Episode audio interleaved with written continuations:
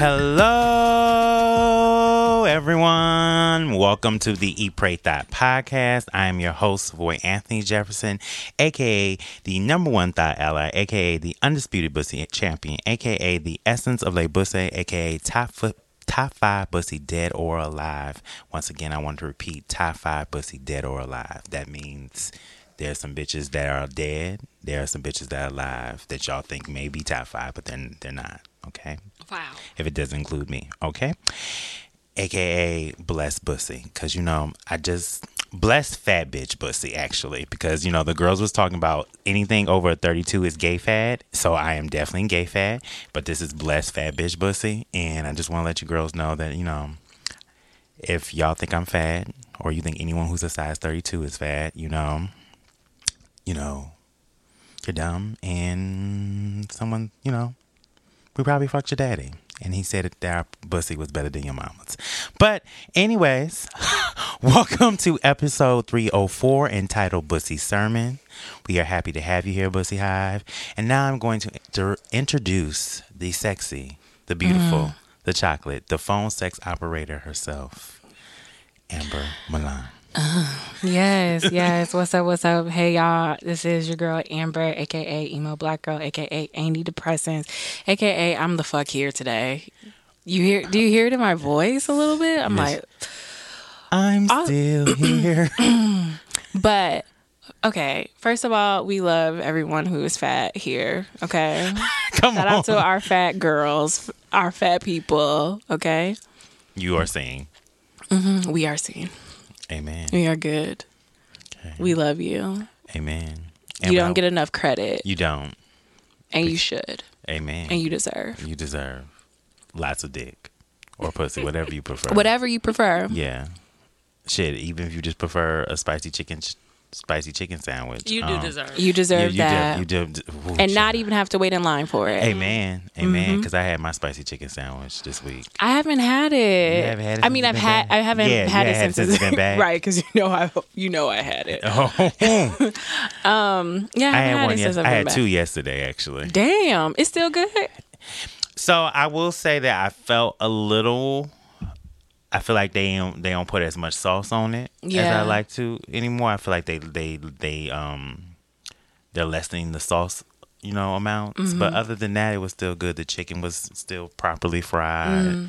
The the breast was still tender. So the pickles they they added more pickles. They added more pickles. I Yes, heard they took them pickles out. no, no, no. They added more pickles. okay. Um, so I was satisfied. Okay. I was satisfied. How have you been? It's been a couple weeks. You know, it has been a few years. I was good. You know, I turned 34 this week. Happy birthday! Ow. Um, Ty doesn't have his little. right? Um, I turned 34 this week, so that was good. Nice. Um, I was in LA. That was good, also good because I didn't like overdo it like I normally do. Um, I sucked some dick while I was in LA. Um, Oh, okay.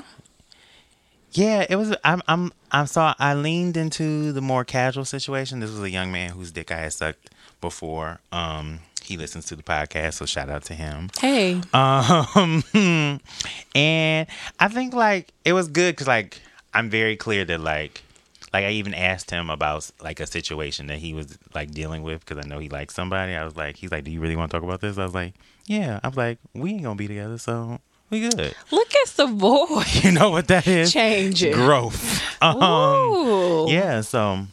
Yeah, so and then like I was like afterwards I was probably like we probably not gonna have sex again. We're gonna remain friends, but I don't think we're gonna have sex again. Good. And then yeah, that was about it. That's so great. Yeah. How you was know, your week? you know, uh, like I said, I'm here. I didn't go to LA.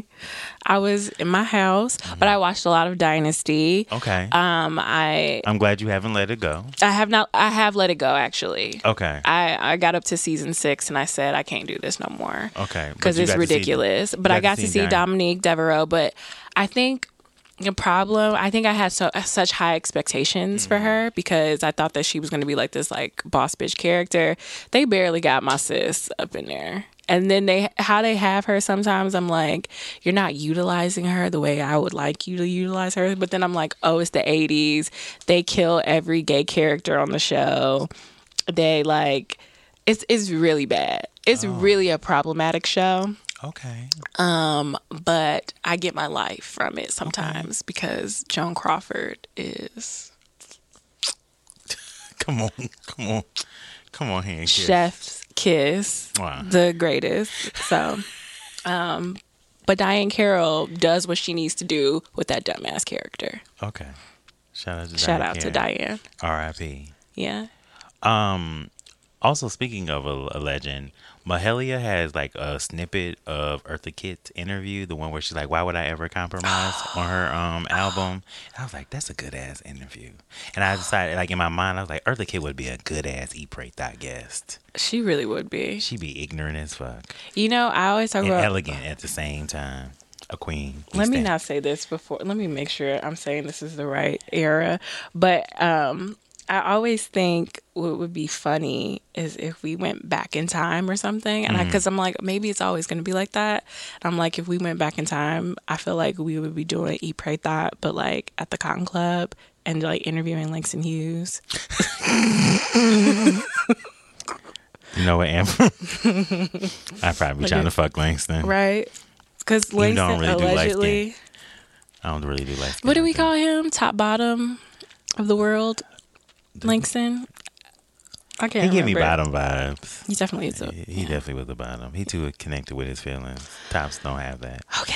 All right. Let's introduce our guest. They don't. They don't. Sorry. They don't. um, maybe maybe a verse top, but not. Mm-mm. Anyways, our guest.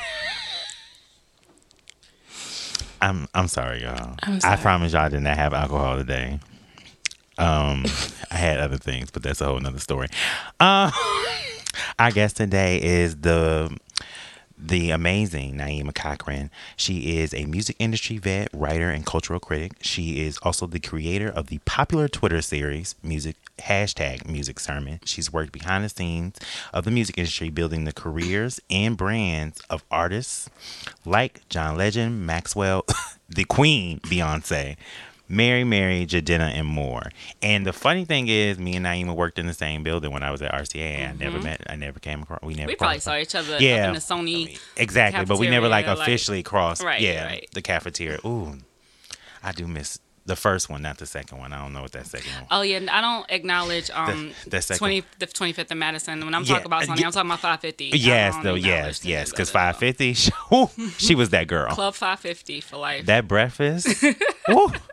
Woo. Nigga, that was the only time I enjoyed breakfast. Anyways, every Bussy Hive, please welcome Naima. Hi. Now I feel bad because I don't have a whole bunch of AKAs. I wasn't prepared. I did not know I Okay. needed to have aliases You ready you you, want to come up with to some? come real- up in here. I mean. I might come back towards the end of the show because Okay. I don't. I don't want to go top of dome because I mean y'all are so good with it. It Okay, fun. all right. You good? You good? So if they come Today up, I'm AKA nap queen Ooh, child. Because I had to get one in before I came here. But um, I, I, might wish have I had got one too Yeah. before I came. Yeah. Because we we recording two episodes today, so pray for us. Oh, God bless. Um, but yeah, so we start the episode the same way every time, which is Bussy Pep Talks, which is one reason why Mm-hmm. Okay. Amber, myself, and the guests are proud, are proud of ourselves or love ourselves for the week. Um, I will start. I think for me, obviously turning 34 was huge. I just I'm I'm super thankful for what 33 was. Um, I think it was a year of just like super um really focusing on my healing, really staying in my healing, really working on self love, and really becoming the man that I know I could have become. I wanted to always become. So I'm That's a blessing. super, amen. Oh, cool. Um, so I'm happy for 33. I'm excited for 34. You know, continue blessing. I, AKA bless fat bitch pussy. Um, and um, you know, I'm sure the blessings will keep on coming. Amber, They sure will. amen. Um, I'm proud of myself this week. You know, uh, this week was a hard week for me emotionally, and like, um, I think I would probably say this like every every week, but um, with depression, it's like really hard for me. Like, and I get really angry that I have depression sometimes. Amen. Not sometimes, but all the time.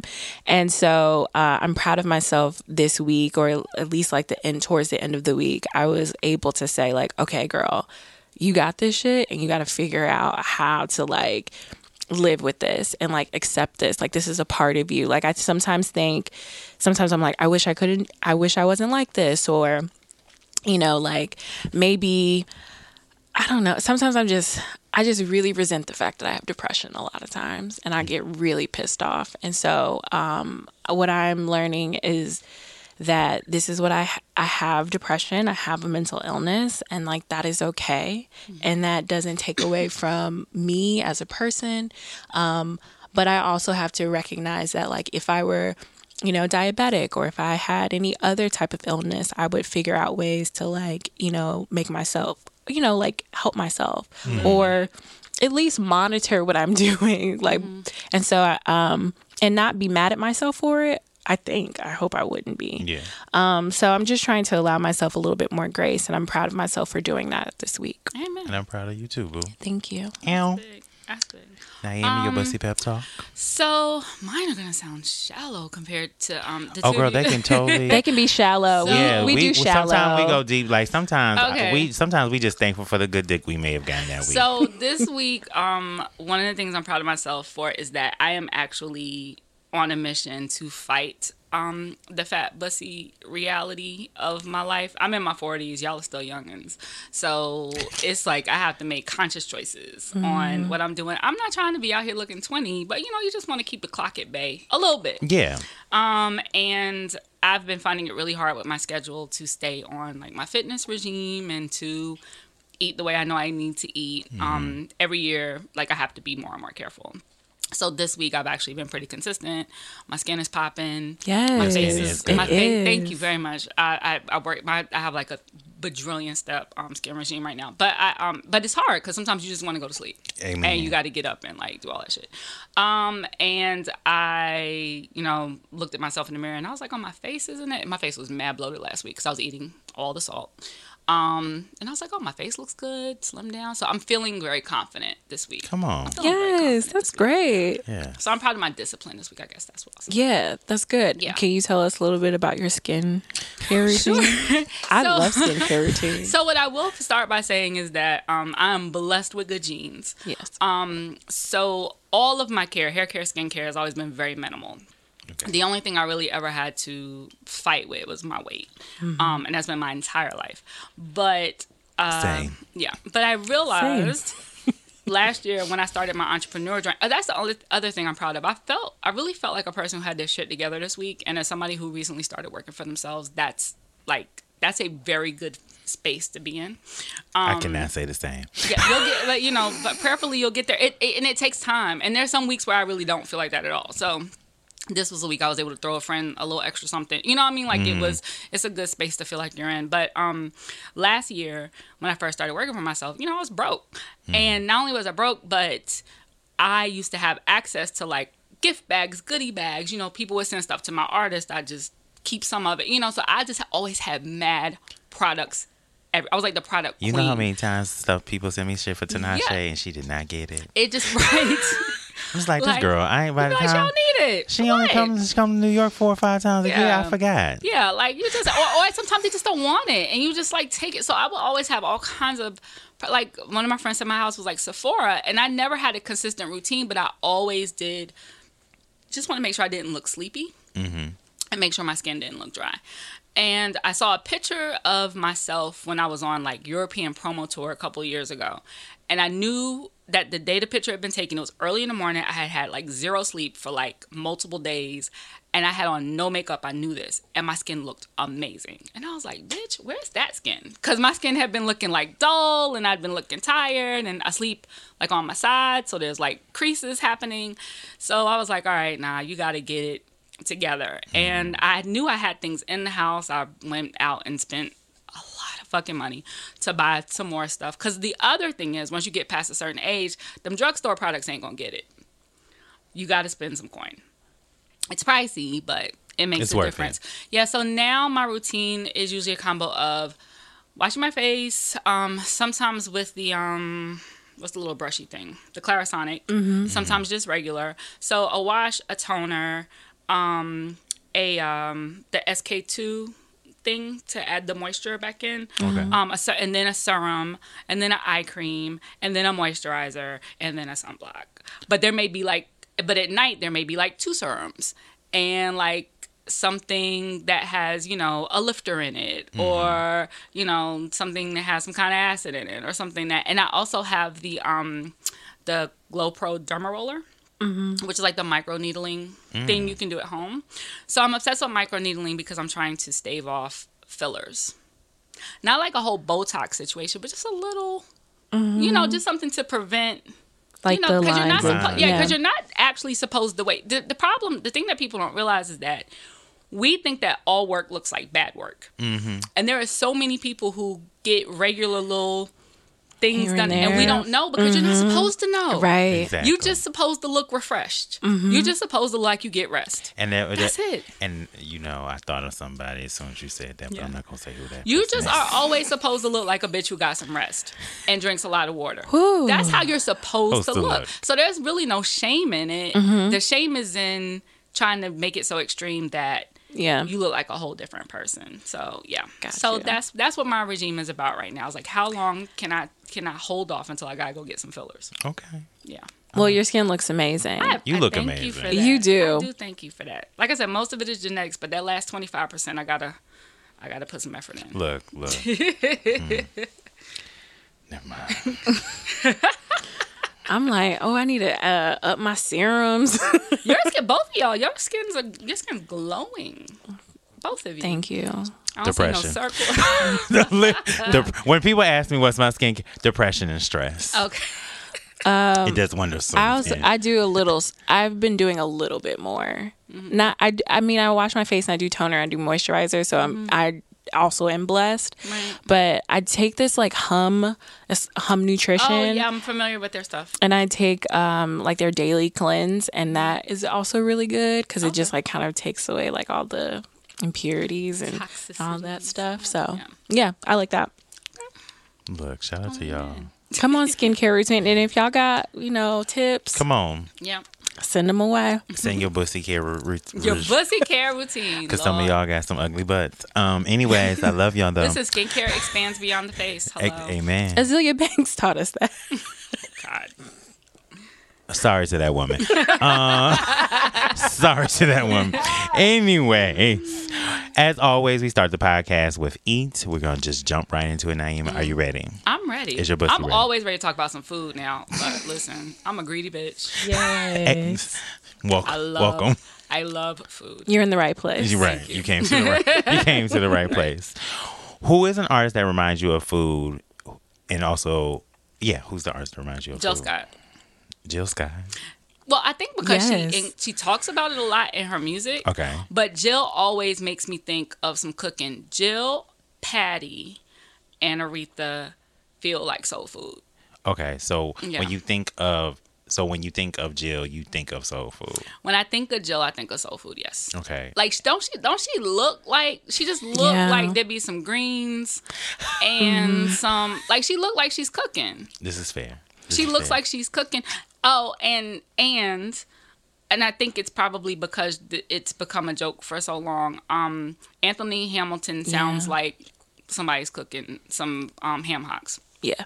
very much so. He sounds like He he looks like that. He actually looks sounds like diabetes. So, Like he sounds like country ham and a he look, biscuit. yeah, he looked like Big Mama your arm. He, that's what he He reminds. me. truly does. He sound like Big Mama your arm, and I worked with Anthony, so I can tell you. and I mean that's not that's not an insult at all. That is the any biggest means. It's compliment. a compliment. Exactly. Yeah. Because Exactly. Big Mama Your Arm was comforting, exactly. you know? but yeah, Jill reminds me of grits. That's Yeah. I mean, because she sings she sang it. But you also believe her. You believe that Jill is gonna get up yeah. Mm-hmm. after some dick Yeah. and cook you some food. She sang it and in then a bring song. the food to the bed so y'all can eat the food in the bed and then have sex again and then get up and eat some more food. That sounds good. That's what she. But I Love believe that of her. Yeah, yeah, I believe that of her. as you should. Yeah. So, what's a dish or meal that instantly reminds you of South Carolina? So people are going to expect me to say something that is traditionally Southern, but it's actually something that reminds me specifically of my South Carolina. Mm-hmm. And that is the good old church fellowship plate fried chicken, some green beans, some collard greens, a dinner roll, some sweet tea, and some ham. Mm-hmm. Anytime I have that kind of plate, it takes me back to growing up in my family's home church. And like after every big church program, you go to the back. My aunts and cousins and them would all be cooking. My cousin Ann made the fried chicken. Come on. Um, my godmother made the roll. I'm just laughing at cousin Ann because I got an auntie Ann Yo. and she from the country too. Listen, you gotta have it right. My my great grandmother made the coconut cake. Like you know what I mean? Like you you. It, it was one of them like you didn't have to ask who made it because you knew who made it type thing. on. So those plates and then even the things I didn't eat, there always be somebody who has some cucumbers and some vinegar, which is random. You know what I mean? Like just little mm-hmm. some fried okra somewhere. Those kind of plates just remind me of my my home. They remind me of South Carolina. They remind me of my family in South Carolina. okay. Where in South Carolina are you from? So I well actually I'm technically from New York. I was born in New York, but I grew up in Greenville, South Carolina. Okay. Yeah. So my grandparents were both from South Carolina. My family is a great migration story. So after mm. college, both my grandparents, their siblings, their like everybody came north. That was just what they all did. And then um, when my parents got divorced, my grandfather asked my mother to go back down south because my great grandmother was getting older. and He didn't want her to live by herself. So we moved back down, and my mom got remarried, and we, you know, stayed there for a while, and then I came back. Got you. Where are you from in New York? Um, Harlem. Well, my family's from the Bronx, but I've always lived in Harlem. Okay. And now I live in Washington Heights, but I was always in Harlem. my family's from High Bridge. yeah. Oh, child. Mm, I just thought about the Bronx steak. Anyways, um, fuck him. Um, but it was good. Favorite Bronx meal. I mean, favorite Bronx. Ooh, child. Oh, that's Now it's messed on your up. mind. I- on I- I- no, no, sorry, sorry. Favorite broke meal. Favorite broke meal. My favorite. I don't know why I said broke Bronx because I meal. just looked. Um, my mom used to finesse some ramen noodles. Like she'd take them and leave the packet out and put like some ground beef and some vegetables. Like she turned it into a whole stir fry situation. Your mama So can I cook still- then. My mama can absolutely cook. I didn't even realize it was a broke meal um till much later on. And but my broke meal is honestly just like a good um turkey uh a ground turkey spaghetti Mm. because you make a whole big old pot of turkey and some sauce and get that pasta. That shit can last you for a week and some change. That's my favorite broke meal. Yes. Yeah. But you know, spaghetti after like that third day starts, starts just like, Yeah. I mean, but still, it's spaghetti in there. yeah. You just be like, woo. That's like the third or fourth day is when it starts to taste like poverty. Yeah. True. Yeah. Sometimes the second day. I don't know. Spaghetti, because I used to have spaghetti a lot growing up. Right. And I didn't realize it was a broke meal Right. until later. Um, but uh, I had it a lot growing up. So I, I just used to be like, if we have spaghetti one more fucking time, I'm gonna fucking scream. I'm gonna. I don't even eat spaghetti now because of that. Because I just can't. I just can't You gotta eat make it. it your own. Yeah. I love spaghetti. I can do like other pastas, but not. But not spaghetti. Yeah.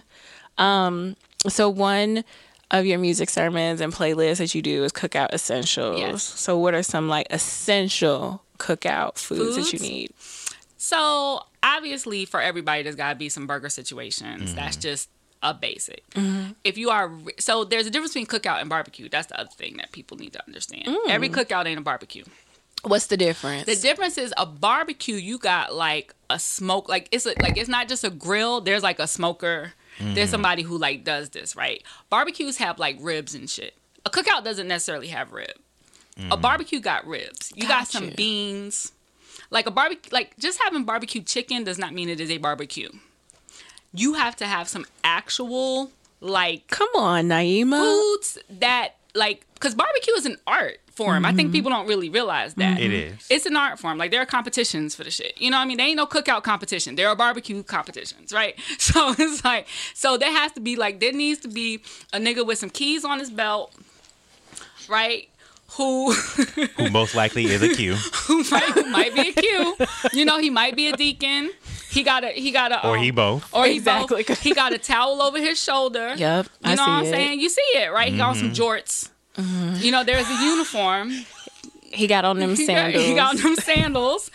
But he needs The to brown be, leather ones Yes. that cover the. T- Yeah. But he needs to be behind a smoker. Like it needs to be behind something that costs some money that you don't bring into the garage that stays on the side of the house all year long or under a tarp. Like it needs to be like mm-hmm. some like it cooks with propane. You know what I mean? Like it can't just be you threw some charcoal in there and some lighter fluid. That's a that's cute. That's a cookout.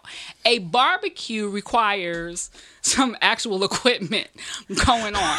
Come. I'm just saying. Come on, Naima, for this distinction. It's true. Is there is a difference, but for cookouts, I, some people vary on this because it's outdoors. But I do believe you have to have some potato salad. You just have to eat the potato salad early Okay. because it's mayonnaise based. Obviously, you gotta have some kind of corn on the cob situations going. Um, so there definitely has, but the, but the main things are definitely like you gotta have some chicken, you gotta have some burgers. Other than that, you can kind of finesse it a little bit. But barbecue, there must be ribs present. If there is not at least an rib, it's not a barbecue. and rib. There has to be some pork, like some real pork situations going on. I, and rib. I'm about. I'm about to just, The singular Girl, rib. can I have and rib?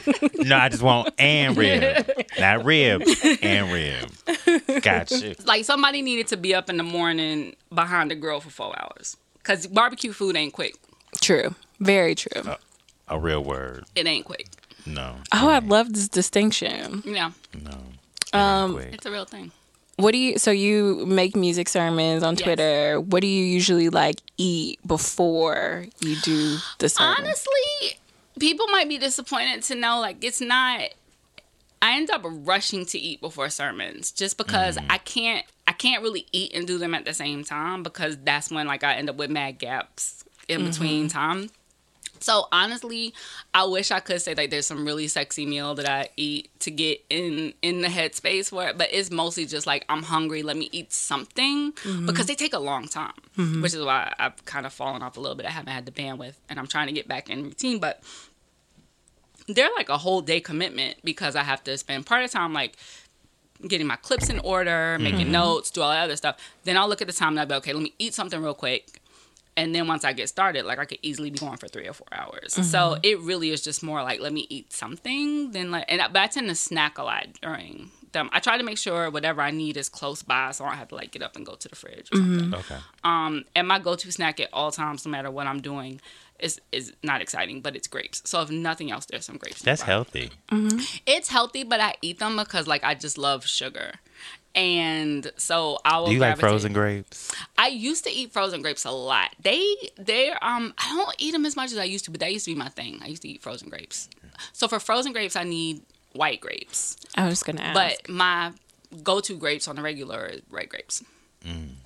Okay. It's a yeah, I have particulars. yeah, I was gonna ask you. Is it red, green, It's white? red and like mm-hmm. literally, it's kind of a joke. If there is nothing else in my house, there's grapes. Like it's the first when I get up in the morning, I go to the refrigerator, I get a handful of grapes, and I like walk through the house eating grapes while I'm doing. What and it's such a habit that I don't even think about. it. So if there's nothing else in my refrigerator, there's gonna be some grapes in my refrigerator. Since I was in high school, I don't know where it came from. I love it. It's though. such a weird habit. I don't know where it came from. I love it though. and now I want some grapes. I know. I want some frozen grapes I in know. particular. I'm gonna go get some goddamn grapes and eat some tonight. Um, what's an unlikely food combination that you know is weird but you absolutely love? oh man, I was trying to figure this out because I'm sure there is one.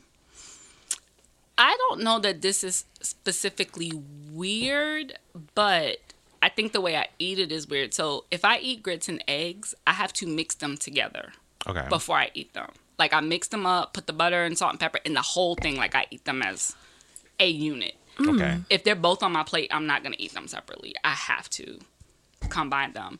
Um, but I don't know of an actual weird food combo. I don't think I have anything that's really like off like that. Okay. Yeah, I don't think so. I'm I'm not mad at the grits and Yeah, because I don't think I hear people say that I need to eat the grits and the eggs together. Yeah, I need Yeah. to eat them together. As a matter of fact, I, and that, and it came to mind because I was in Atlanta a couple of weeks ago, and one of my friends was like, "How come you have so so much more grits than me?" And I was like, "No, I, I mixed my eggs up in my grits, which makes it look like it." They were like, "Really?" But I've done it. I think it's because that's how my mom used to make it for me. That's how she mm-hmm. served it to me. Aw. So that's how I've eaten them ever since. It's really good though. It's very tasty. Yeah, because I like when my grits kind of meat with the egg, and so I eat it together. But I never thought to just like make a bowl of grits and eggs Yeah. together. If they're on the plate together, it's a whole situation going on. Do you put like cheese, salt, and all that stuff? Or- Um, I don't need cheese on my grits, and when I do make cheese grits, I make cheese grits um with Gruyere cheese. Um, and chicken stock instead of boiling them in water. My grits are amazing. Um, but Come on, advertising. Come on. um, Just in case, Jill ain't the only one. Jill ain't the only one, boo. I take my grits very seriously. Um, but no, I don't necessarily need cheese grits, but I need a lot of butter and a lot of salt and pepper. I like savory. They have to be very, very savory. So that means no sugar in my grits. Um, heathens who think that's appropriate. I agree because you're from the south, though. Yeah, we don't put grits are a savory food. You want sugar, eat some porridge. Like it's not or some cream of wheat. That's I that's a- disagree, but you know. or oatmeal. or some oatmeal. Yeah, mm-hmm. grits are savory. They not sweet. No, that's not what's for. They're meant to be put next to like sausage and fried fish and eggs, and there ain't no sugar on that. Uh, wow, but Oh, I do. Well, it's not really weird. People think it's weird when I do this, but it's not weird because now people package it together. But from the time I was a little kid, I have poured maple syrup on my plate to eat with sausage, and people always thought it was strange. But obviously, motherfuckers sell maple sausages, and shit, so clearly I was a genius. But it's like, and you my were big- ahead of your time. but people think it's weird when they see me do it. I'm like, but you will buy a maple sausage, but you think it's weird to see me put maple syrup on my pork sausage. Is it because you- are you? How much syrup are you putting on this sausage? I mean, sausage? it's not a ton, but if there's syrup the available fact and that I'm you eating started, them- Right. there was an inflection in Right, your voice you when you said- said, "I mean, it's not a, I mean." It's, that, that that shows that it's a lie. and that Yeah. made me think of one other thing, and then I'm gonna move on. So I got dragged on Twitter because I put honey in my collard greens.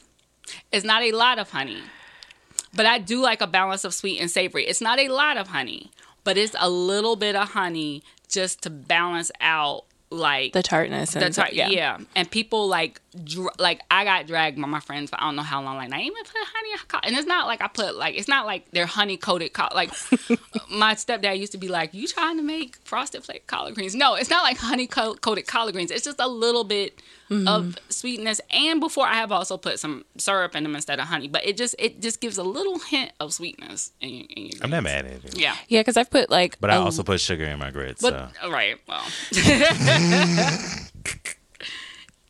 I was gonna say I just put like a dash of sugar in the greens, Yeah, just so a little same- bit, just a concept. little bit. It's yeah, exactly. same concept. Yeah, yeah, yeah. Okay. yeah. So we're gonna go into pray. We start pray the same way every time. Okay. What is your passion?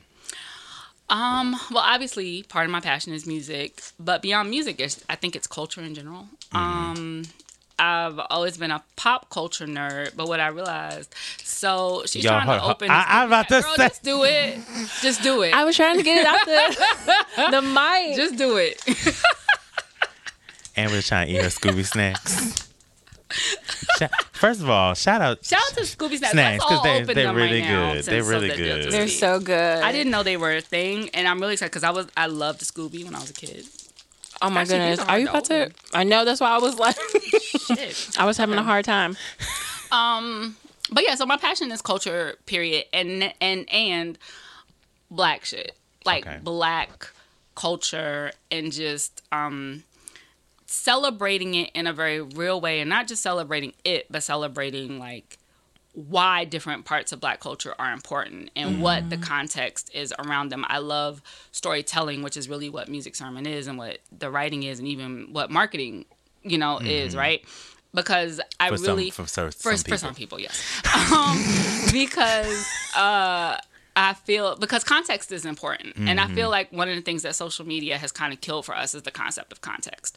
Because we'll take like a bite of something and just run with it. Be it a story, be it a rumor, be it um, a piece of art. Like we're just going off of this one little thing without Mm-hmm. everything else that that goes around it. So like you were talking about how underutilized Dominique Devereaux was when that was the first black character of her time. They probably didn't know what to really do with her. You know what I mean? Like, you know, Diahann Carroll was like, I'm gonna be the first black bitch on TV. Let's make it happen. Um, and also just the 80s was terrible TV in general. But that's what people loved about it. It's a soap opera. um, but yeah, I just um, I'm passionate about culture and I'm passionate about how our people take shit and flip it. I'm passionate about how things do persist over the years and evolve and change and just what those lines and those dots that connect all look like. I'm I'm just passionate about all of that.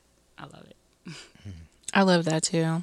I love because I, I feel very similarly, and um, but I do think sometimes it's a little bit hard. At least like what I, what I like about now is like you can have like creative outlets to talk about that stuff, but it is Right. very hard to just want to talk about black shit and black culture, Right. uh, and get you know paid for it. But the thing about. I think the thing about black culture is that there are connections to white things that sometimes people don't see. Mm-hmm. And you can talk about it in contrast and in comparison to whiteness. So like this week I got into I stumbled into a conversation about Gen X I'm an Xer on Twitter. And one of the things I said was that even even for black Gen Xers, like if you want to understand Gen Xers, watch Ferris Bueller's Day Off. And even though that's a white ass movie, it's a universal movie. And all black kids who grew up in that era know that movie and love that movie. You know what i mean? So there was just because um there was a time when even black culture still interceded with even before we crossed over per se there was a lot more um awareness with all of us because like yo MTV Raps came on and then you just left MTV on and then it was like you know Nirvana videos. And then it was mm-hmm. like you know what I mean? Like Yeah. Red Hot Chili Peppers videos so we we knew all that shit. Mm-hmm. You know and we were influenced by it and we fucked with it. And you know and then on the flip side white kids were watching Yo MTV Raps which is how rap started becoming mainstream. So there are intersections. Mm-hmm. Um, That's how I feel about Clueless. About coolers Clueless. Oh, The Clueless. movie. No, yes, no, I was like, about oh, wine coolers? No, Uh, no. yeah, about, Wine- Clueless. Yes, yes, yeah, yes. I feel like that's a universal film. Yeah, Clueless and mm-hmm. Heather's. Like I hear people talk about both like all the time. Like those mm-hmm. those are things that you know generationally you gravitate towards, regardless of mm-hmm. what your individual experience might have been. You can find something in there that you relate to, right? And I think that now sometimes when there is an importance of talking about black culture separate from white culture and how it differs from white culture but it's not always a y'all do this and we do this. Sometimes Right. it is a y'all do this and we did this which was kind of the same. Like I, when i was talking about ferris bueller i offered as a counterpoint i offered house party. Both of them were about like we out here and we're gonna do what we do and we need the adults to not be involved and all kind of hijinks ensue and you know what i mean? It was Yeah. like similar some similar themes up in there yeah. So, uh, I guess like why when you say Ferris Bueller and House Party Mm-hmm. um, with Gen X, like, are you saying that y'all just party a lot? Like, what are you saying about them so as a? the conversation I was having about Gen X was that um so we get we get a lot of heat now from millennials and and from what somebody calls zoomers gen z like it's our fault that the boomers are still like in control of everything but i was like what you need to understand about gen x is that first of all we're the smallest generation and the boomers have been the living the biggest living generation until like a year ago. So we were like way outnumbered.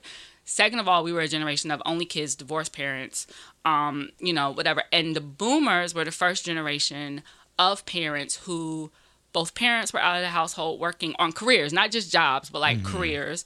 They were the first generation of family planning which is why gen xers are the smallest generation because they were the first generation to have birth control and they had been the first generation of teenagers so they were the first generation who learned that it was about them.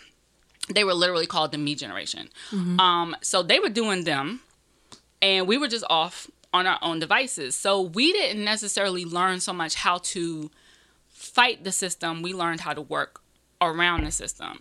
Like we didn't try to change rules. We just broke rules. And that's where ferris bueller's day off comes in because i mean the whole movie is like he's skipping school. He's like finessing his way into this like five star restaurant mm-hmm. he's you know got his friend's car out. They go to like the cubs game. They take over like a street fair. Like there were 50 million times ferris should have tapped out. Yeah, you know, he got all kinds of covers, phone numbers you could call. They faking funeral homes. Like it's mm-hmm. all kind of schemes and everything. in order to like kind your parents who think you're at home sick and you know you got to kind of coddle them because they don't know no better but fuck this principal over here. We're not we're gonna make his life miserable and we're gonna get over on these people over here that's that's like how we operated. Um an emergency comes up his friend's about to have a heart attack. He's like we got it. We're gonna figure it out. Like the entire point for us was always like calling an adult, quote unquote adult, or help was always like the very last effort. So where you see frustration with Gen Xers, when millennials are immediately like, "We need to change this. This is an outrage. Or how you do this?" We be like, "Dude," because our our our default is just like, just okay, you don't like the way it is, just do some other shit. Like that. That's the way we are. Whereas millennials, like, we don't like the way it is. We're gonna change it. And I'm not saying that you guys are wrong. I'm just saying our, we weren't programmed that way. Mm-hmm. Mm-hmm. And of course, now it's a different era, and there are there is a need to change systems. But at the time, it just it didn't even seem possible. So we would tell people in authority whatever they want to hear, and then go off and do whatever the fuck we were gonna do. And that's how hip hop came to be. You know what I mean? That's how you know the digital era evolved. That's how you ended up with like the music of the '90s and the fashion of the '90s. And think about it, every movie and TV show you've seen from the late 80s and 90s, it's all about kids who are either sneaking around their parents, openly defying their parents or authority figures or teachers, or mm-hmm. even like going to movies like Slackers and stuff like that, even like your bosses. It was all about just like, I know what y'all said I need to do, but fuck that, I'm gonna do this other thing just to get by. And that's how we moved. Interesting. Yeah. Okay, Gen X. Shout out to y'all. And I think if you understand that about us, it helps you understand us a little better. It's just not our instinct to deconstruct existing systems and fix them. Not saying we can't learn to do that. It's just not what we grew up doing. Right. And and we kind of grew up on some old like I'ma just I'ma just figure this out. I'm gonna I locked myself out of the house. I'm not gonna call my mom. I'm climb through a window. You know what I mean? Like like literally. th- But that's how that was our approach to life. We gonna figure it out. I'm not mad at that. I'm not mad at that. Yeah. So you actually discussed like in the beginning, like working for yourself. So, Right. um, how did you decide to transition from working at the label and just working in the music industry to working for yourself? Um. Well, the I left the label life twice, three times. Well, there's twice that counted. So the first time I the first time I left the label side, I wasn't having fun anymore, basically. Um, and to understand that, what you have to know is that I started on the label side in 1998 when we had a lot of budgets. Um, when we there was just a lot of money, we were all outside. Everybody was young. There was still like just you could still just do anything. Like you could be 25 and be a fucking vice president. You know what I mean? Like it's just you could or get a label deal or do whatever. Um, and there was just a lot of money. So like basically Lot of money. The vid if for those of you who are like in your early 30s or even younger than 30 i really need y'all to understand that the videos that you guys see from the late 90s we re- it was really exactly like that outside. Like parties were exactly parties were exact i'm not even exaggerating parties were exactly like that. Exactly like that. Um there wasn't yet like the vips like you going to justin's and everybody's just there or shark bar shout out to shark bar. Um it was just really fun. It was a lot of fun. There was a lot of energy and there was a lot of creativity. And like I said, there was still a lot of possibility because not we hadn't reached the heights of potential of urban music and hip hop and everything yet. So by the time we you know we get to like 2014 2015 i was just kind of like eh, eh. you know i'm getting hit over the head like we're signing people based on algorithms and you know my artists who really need budgets like their budgets are getting cut and you know we don't believe in this radio single and oh sony says we can't put out any more sampler. Like it just it was too it was too much. It was too much red tape. There are no black people in charge anymore. I feel like my artists aren't appreciated. So I decided I wanted to try to go over into television. So I went to so I went to Nickelodeon. I work in television. right. Well, so I went to Nickelodeon as a means of getting into the Viacom system. My thought was I'll be at Nickelodeon for like a year, and then maybe I'll move to like an MTV, a BET, a VH1 or something. I was incredibly bored. Um, no shots to Nickelodeon, but I was bored. Um, and then Epic called me and I went right back to Sony. Like I was gone for nine months. Like I was gone for such a short period of time that when I got back to Sony, all my logins still worked. Like that's how short a time I was gone. like they didn't even have to onboard me. Like I was just like, wait, let me try. Oh, my shit is all still here. Um, so I don't know if that's a good or bad it's, thing it was. from a hilarious. I mean, scary it made thing. it made things very easy. I'm telling you, I might go back. I might go to music. Well, it's just The- not the it's the same as it used it's to be. It's the ghetto. ghetto, child. Ooh, Tease child. the ghetto too. No, Ooh, but the music industry is the real like. Yeah, it's just It's another ghetto. You know, It's a different. it's a different. Yeah, it's a, yeah. yeah, it's a different Everybody thinks this ghetto. shit's the ghetto. So I went. So I went to Epic, and um, before I had even gotten to Epic, John Legend, um, who is my artist at Columbia, had asked me if I'd be interested in, in coming on as part of his management team. But his another part of his management team was taking him and starting a new management company. Um, and so I had to kind of wait to see how that transition was gonna shake out. And so when they were ready, I left to go and work with John. And John was the was the only artist who ever asked me to work with him on the management side that I was actually willing to do because he's actually like a normal person. Um, and, and most managers are just like children. Um, like he reads emails and he writes. And Fine. He oh, finally, someone gets me. yeah. Someone sees. oh my god, they're so tiring. Oh, child. Like management is a big babysitting job. It has perks. It can be great sometimes, but you have to really be careful the talent that you choose to work with because they will drain you, drain you. So anyway, went to work with John. That lasted about two years, and I I had gotten to a point um, at the end of 2017. I was like, okay, you know what? I need to spend 2018 kind of figuring out um, if I want to work for myself and what that looks like. People have been pushing me to do it for a very long time, and and the thing was, you know, I just have a lot of interests that I weren't able to explore. I wasn't able to fully explore on my own as long as I was work. As long as my job was was helping talent, other talent, I couldn't really grow my talent, but so much, right? And um, I was like, all right, let me spend a year getting set up. And what happened was, um, Combat Jack died, and right bef- three days before Combat Jack died, his law partner, his former law partner Ed Woods died, hmm. and Ed and Reggie dying so soon back to back just made me realize time was very short, mm-hmm. and I needed to start thinking about like how to really a be good with be be good in where I was, right? Not just mm-hmm. like treading water, not just marking time, but like am I really doing something that makes me happy? Am I really doing something that's impactful? And like what what do I want my my legacy to be like when all is said and done? Like how do I want to have changed culture mm-hmm. or music or whatever or people or whatever? And the day of Reggie's funeral, my boss at the time called me about some bullshit because it was over Christmas break. It's like the mm-hmm. Thursday before we all come back to work, and I was like, "Bitch, mm-hmm. this can totally wait till Monday." And she was just getting on my nerves, and I was like, "I'm done." And I didn't mean to, but I, it just came out before I even th- thought about it. I was like, "I'm giving you my two months notice. I can't do it anymore." And Wait, I, you gave her two months? well, because That's it so was nice. well, really, I did that for for John more than anything. Um, and because it, there was a lot of transition to happen, Mm-hmm. so like two weeks would have just not. Yeah. It's not. It's like not possible. So I was like, I'm giving you my two months notice, and um, and I thought I was gonna have a panic attack after I did it, and I did it. Now, mind you, I had no money saved. I'd already spent my Christmas bonus. Like I was just, I was just out here, and but it just from that moment, even at my point where I was digging, literally digging under couch cushions, like, can I get this twenty cent together to go, you know, give me some now and later's to have some sugar so I don't pass out. You know what I mean? Like something. Okay. You know what I mean? Like even in those moments, I never regretted it. Mm-hmm. I never regretted it, and and it is not easy. It is very hard. Um, I knew it was gonna be hard when I did it. That was always my fear of doing it.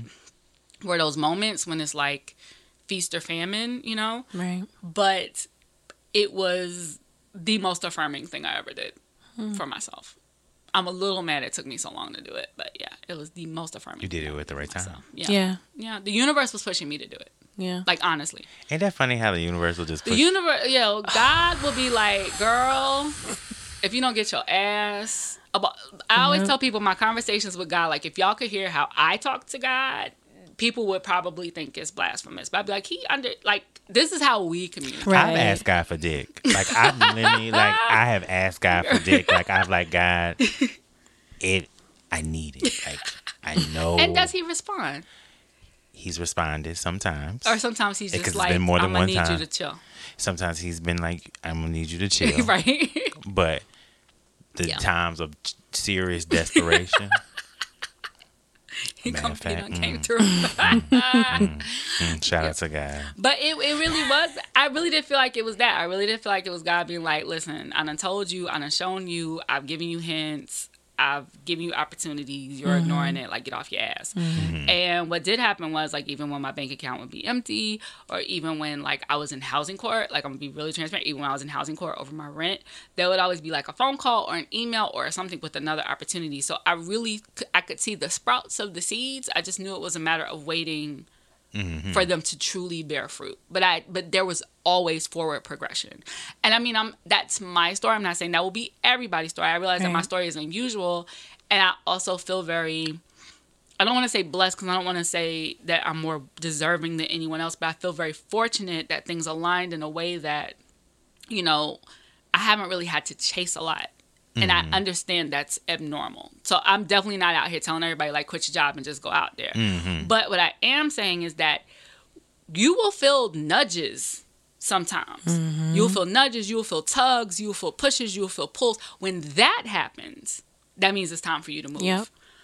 like but but that has to there are signals that you will see that say it's time in your life for you to take this path when that happens you need to move and usually the universe will conspire with you not just because fuck my boss i'm out but there are times when you will know in your mm-hmm. soul like there's something else there's something mm-hmm. else that's pulling me when that is happening mm-hmm. that's when you gotta move Yeah.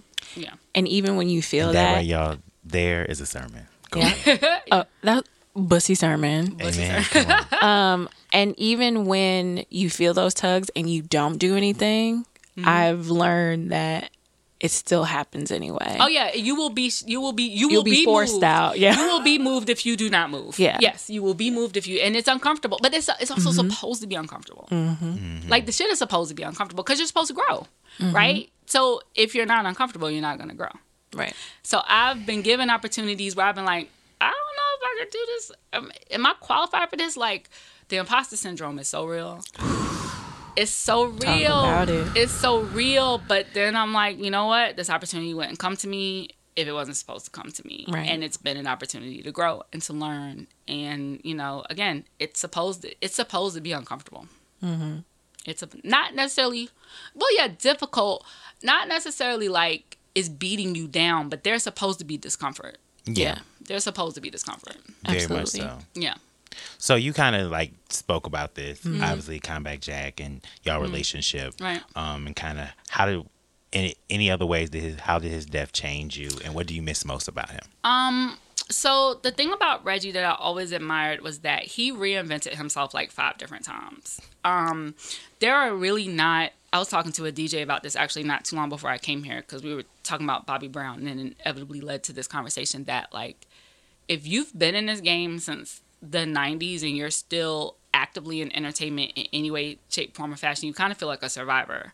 Um you got like you kind of feel like you made, yeah but you kind of feel like you made it to the other side because so many of us didn't either career wise or financially or you know unfortunately ones who got killed or killed themselves or you know what i mean? Like so a lot of us just didn't make it. And and and i'm talking about people who barely hit 50 you know what i mean? Like a chris lighty or a shakir stewart or reggie Ed, you know and it's like so i when reg died um, I thought about because I'd always told him he was one of my inspirations in terms of being able to find different ways to keep this thread of entertainment and culture, but do it differently. So Reg went from being a lawyer to writing a book to then being like an editor in chief of the Source to then you know being like an early podcast pioneer to finding this whole new way to tell stories about music and and then helping put all these other people on. Like there is no the read without reggie. Right. you know?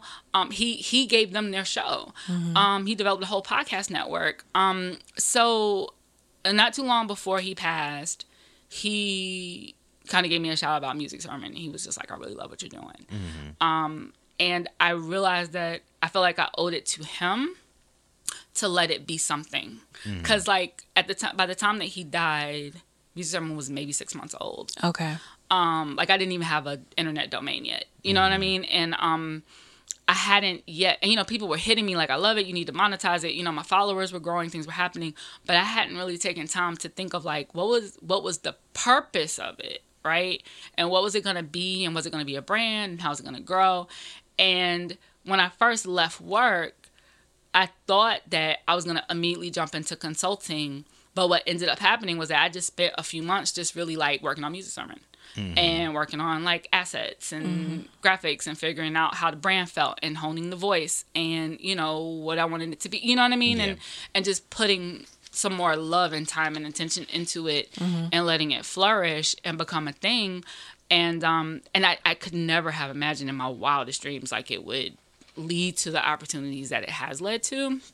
But I I realized that I really wanted to be intentional in what how I wanted to give of my gifts in a positive way, not just to make some money, but to actually like have an impact. So like I said, I'm passionate about culture.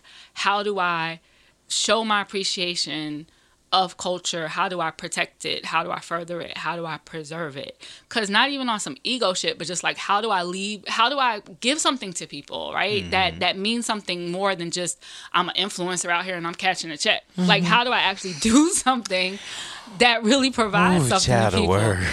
Yeah, because I'm not like people are now like, well, you're an influencer. I'm like, I'm not. Influ- I mean, I guess I'm considered an influencer, but I don't look at myself like that mm-hmm. because I feel like an influencer is just about being somebody who people want to emulate. I want to give something to people. I want there to be something that people get from me. Like I, I want them to be able to be like, I. Naima's dope because she does X, Y, Z. Not Naima's dope because her clothes are fly. Like you know what I mean? Like that's Yeah. just you know.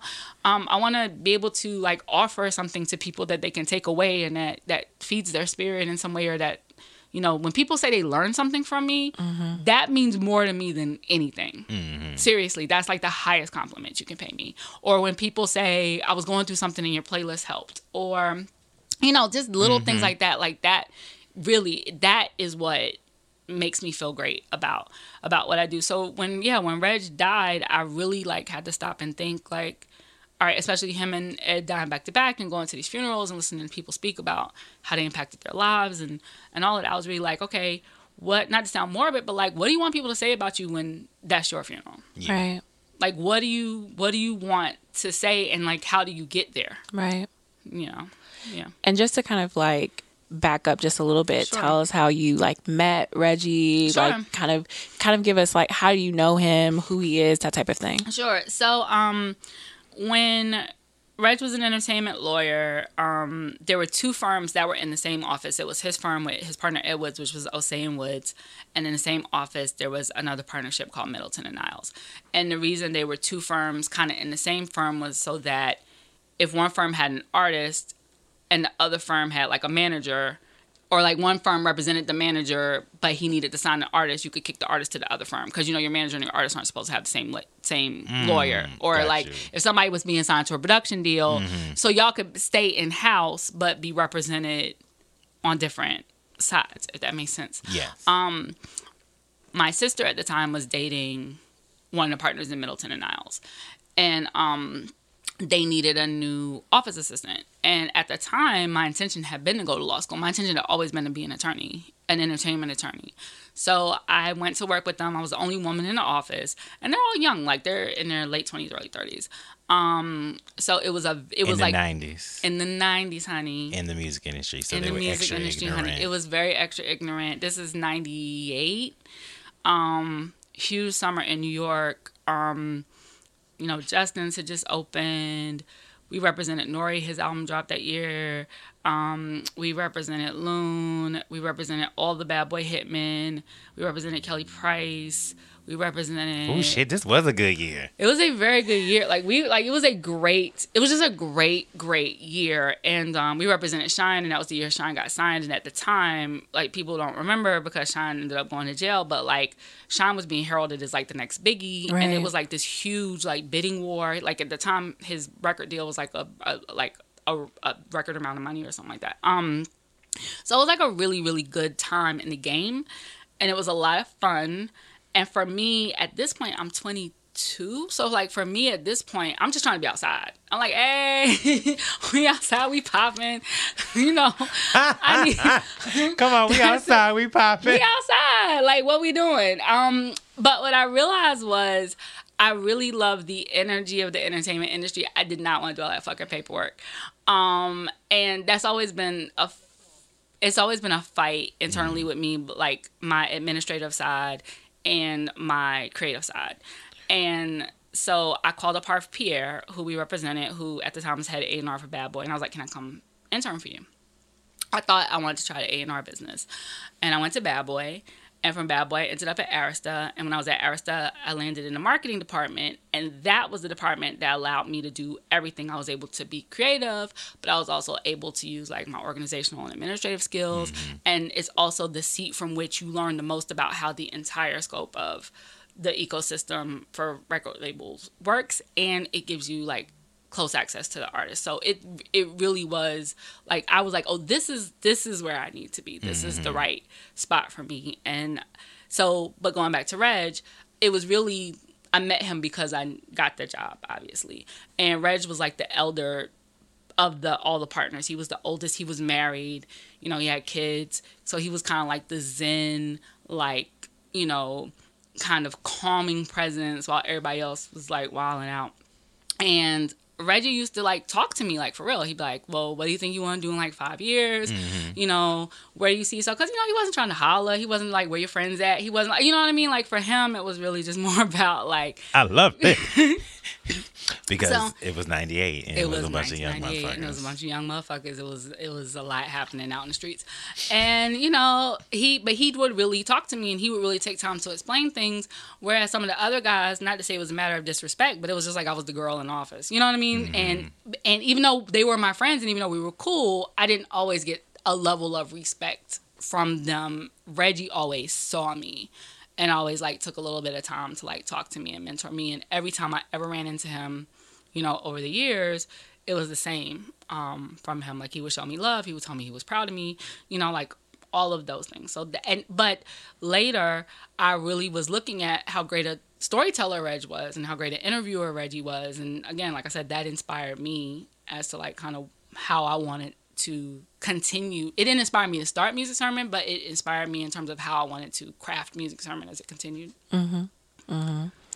So, um, in, and going back into like the music industry, um, and how you were, you've, I mean, even back then you were just saying that you were like the girl in the office, Right. Um, but there are a lot of more women that are in the music industry, thankfully, Right. Um, and there is a lot of empowerment, um, but um, I'm guessing that there's not, that's not always the case. It is not always the case. So, have there been experiences where you have felt like women haven't been as in your corner as you would like it You to know, I will say this. Historically, I've been really, really lucky that I have worked for women who, for the most part, who have wanted to help me learn, help me grow, who have hit me to game. Um, both my bosses at Arista were women. Um, one of the mentors, who is still one of my really good friends and still one of my mentors now um, from Bad Boy, she was um, Puff's chief of staff.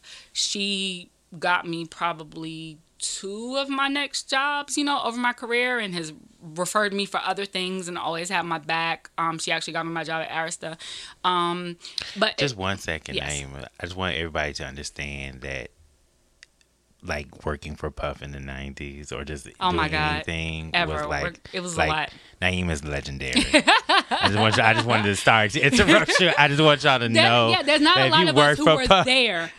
there's real and and I'm glad you said that though, because I do tell people like every every like legend story that you hear about Puffy that sounds outrageous is true. And there's like there was a clip that he posted when um like the Bad Boy doc was coming out. And he was like yelling in the phone and banging on the desk and jumping up and down or something like that. But I was like, that that was Puffy all day, every day. Like that was that was normal. You know, it was whatever. But but that was actually how a lot of bosses were in the in the music industry. It's it's weird. Like it's now in like the Me Too movement and and in this era of accountability, a lot of us are having to adjust our mindsets because we were taught like like on some devil like devil wears Prada like that was abusive, right? Like mm-hmm. but we were taught that when you work in certain industries for certain high level people, you just have to learn how to develop a thick skin, a thick skin, and take that. Like that was we were taught that was normal, and it's actually not healthy. But whatever. So going back to what you're saying about women, I fortunately did work for some really nurturing and encouraging and like women who were not hating who were definitely like i want to i want to not just teach you how to do your job but teach you how to get through this. Because i was a pretty girl you know what i mean? And there's like always somebody's trying to fuck somebody's trying to like whatever. Um the one woman who worked against me was my last boss who who pushed me to quit and um it's really weird because i that was like probably the the environment in which she should have felt the least threatened by me because it was her fucking company. So it's like, I don't know. Um, and I'm speaking freely because she ain't never gonna hear this. But it's like, but you know, it, she was like, Or the- maybe she will. Who gives a uh, fuck? this is not anything I haven't said, but like you know, she's like the, she's like the liberal white woman who thinks she's down, and I knew she was a white woman. yeah. But I've had, but I've worked for other white women, and they've actually been like really dope, you know. Absolutely. But she was But- the one because she's not a white woman who comes from the music industry. I think that's the difference. The other white women I worked for, like they came up in this game, so they mm. and they came up in urban music specifically. Mm. This one, you know, she went to Wharton, blah blah blah, Yes. whatever. So it's like I'm like, that's cool. You went to Wharton while you were at Wharton. I was a bad boy, bitch. So it's like, you know, Real life experience. right, right. Okay, you have a MBA from an Ivy League. I was in these streets already, so it's um. So there was definitely like a, a difference in theology and philosophy, and I think what did actually make her uncomfortable about me was that like I was who John wanted. Like I didn't have I had my own relationship with him. I didn't have to go through her. I didn't have to like I hit him directly. I could, but I still deferred to her because that was I was second behind her, so I was never going to try to like you know go around her usurp her. Like I actually I respect hierarchy, mm-hmm. But I think she That's always so thought, sweet of you. it is. I think she always thought I was going, and also like John is a person who he he wants integrity amongst his team, so it mm. wouldn't benefit me to throw her under the bus to him because he doesn't like that either. So, but I think that she always thought I would because that's what the fuck she does to everybody. So you know, when you do dirt, you expect dirt. So yeah, So many words. So many words. it was a lot of projection. It was a lot of projection. So yeah, that was the and it was really frustrating. And it wasn't until I actually said the words that I was leaving that I realized how heavy her spirit was sitting on me and how miserable it was making me. Like once I didn't have to deal with it, I was like, "Oh, child, the oppression!" Like I didn't even, I didn't even really Come on, Woo Chow. That's the first time. That's the first time we say Woo Chow all the time, but never Woo Chow. Child, the oppression. Yes. Woo. I was like, listen. Mm. So yeah.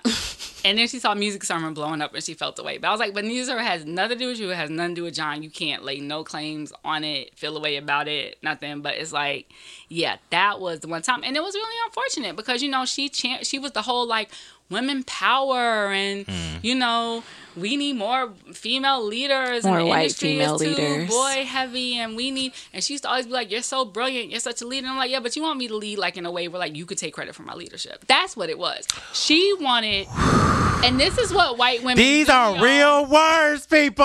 I hope y'all taking notes. yeah this is what white women do y'all white women are all down usually not all white women but white women are usually all down to champion your growth and your advancement as long as they can take the credit for it. As long as they can be like, oh, I helped her come along. I help. If you don't fucking need them, they are threatened by you. Yep.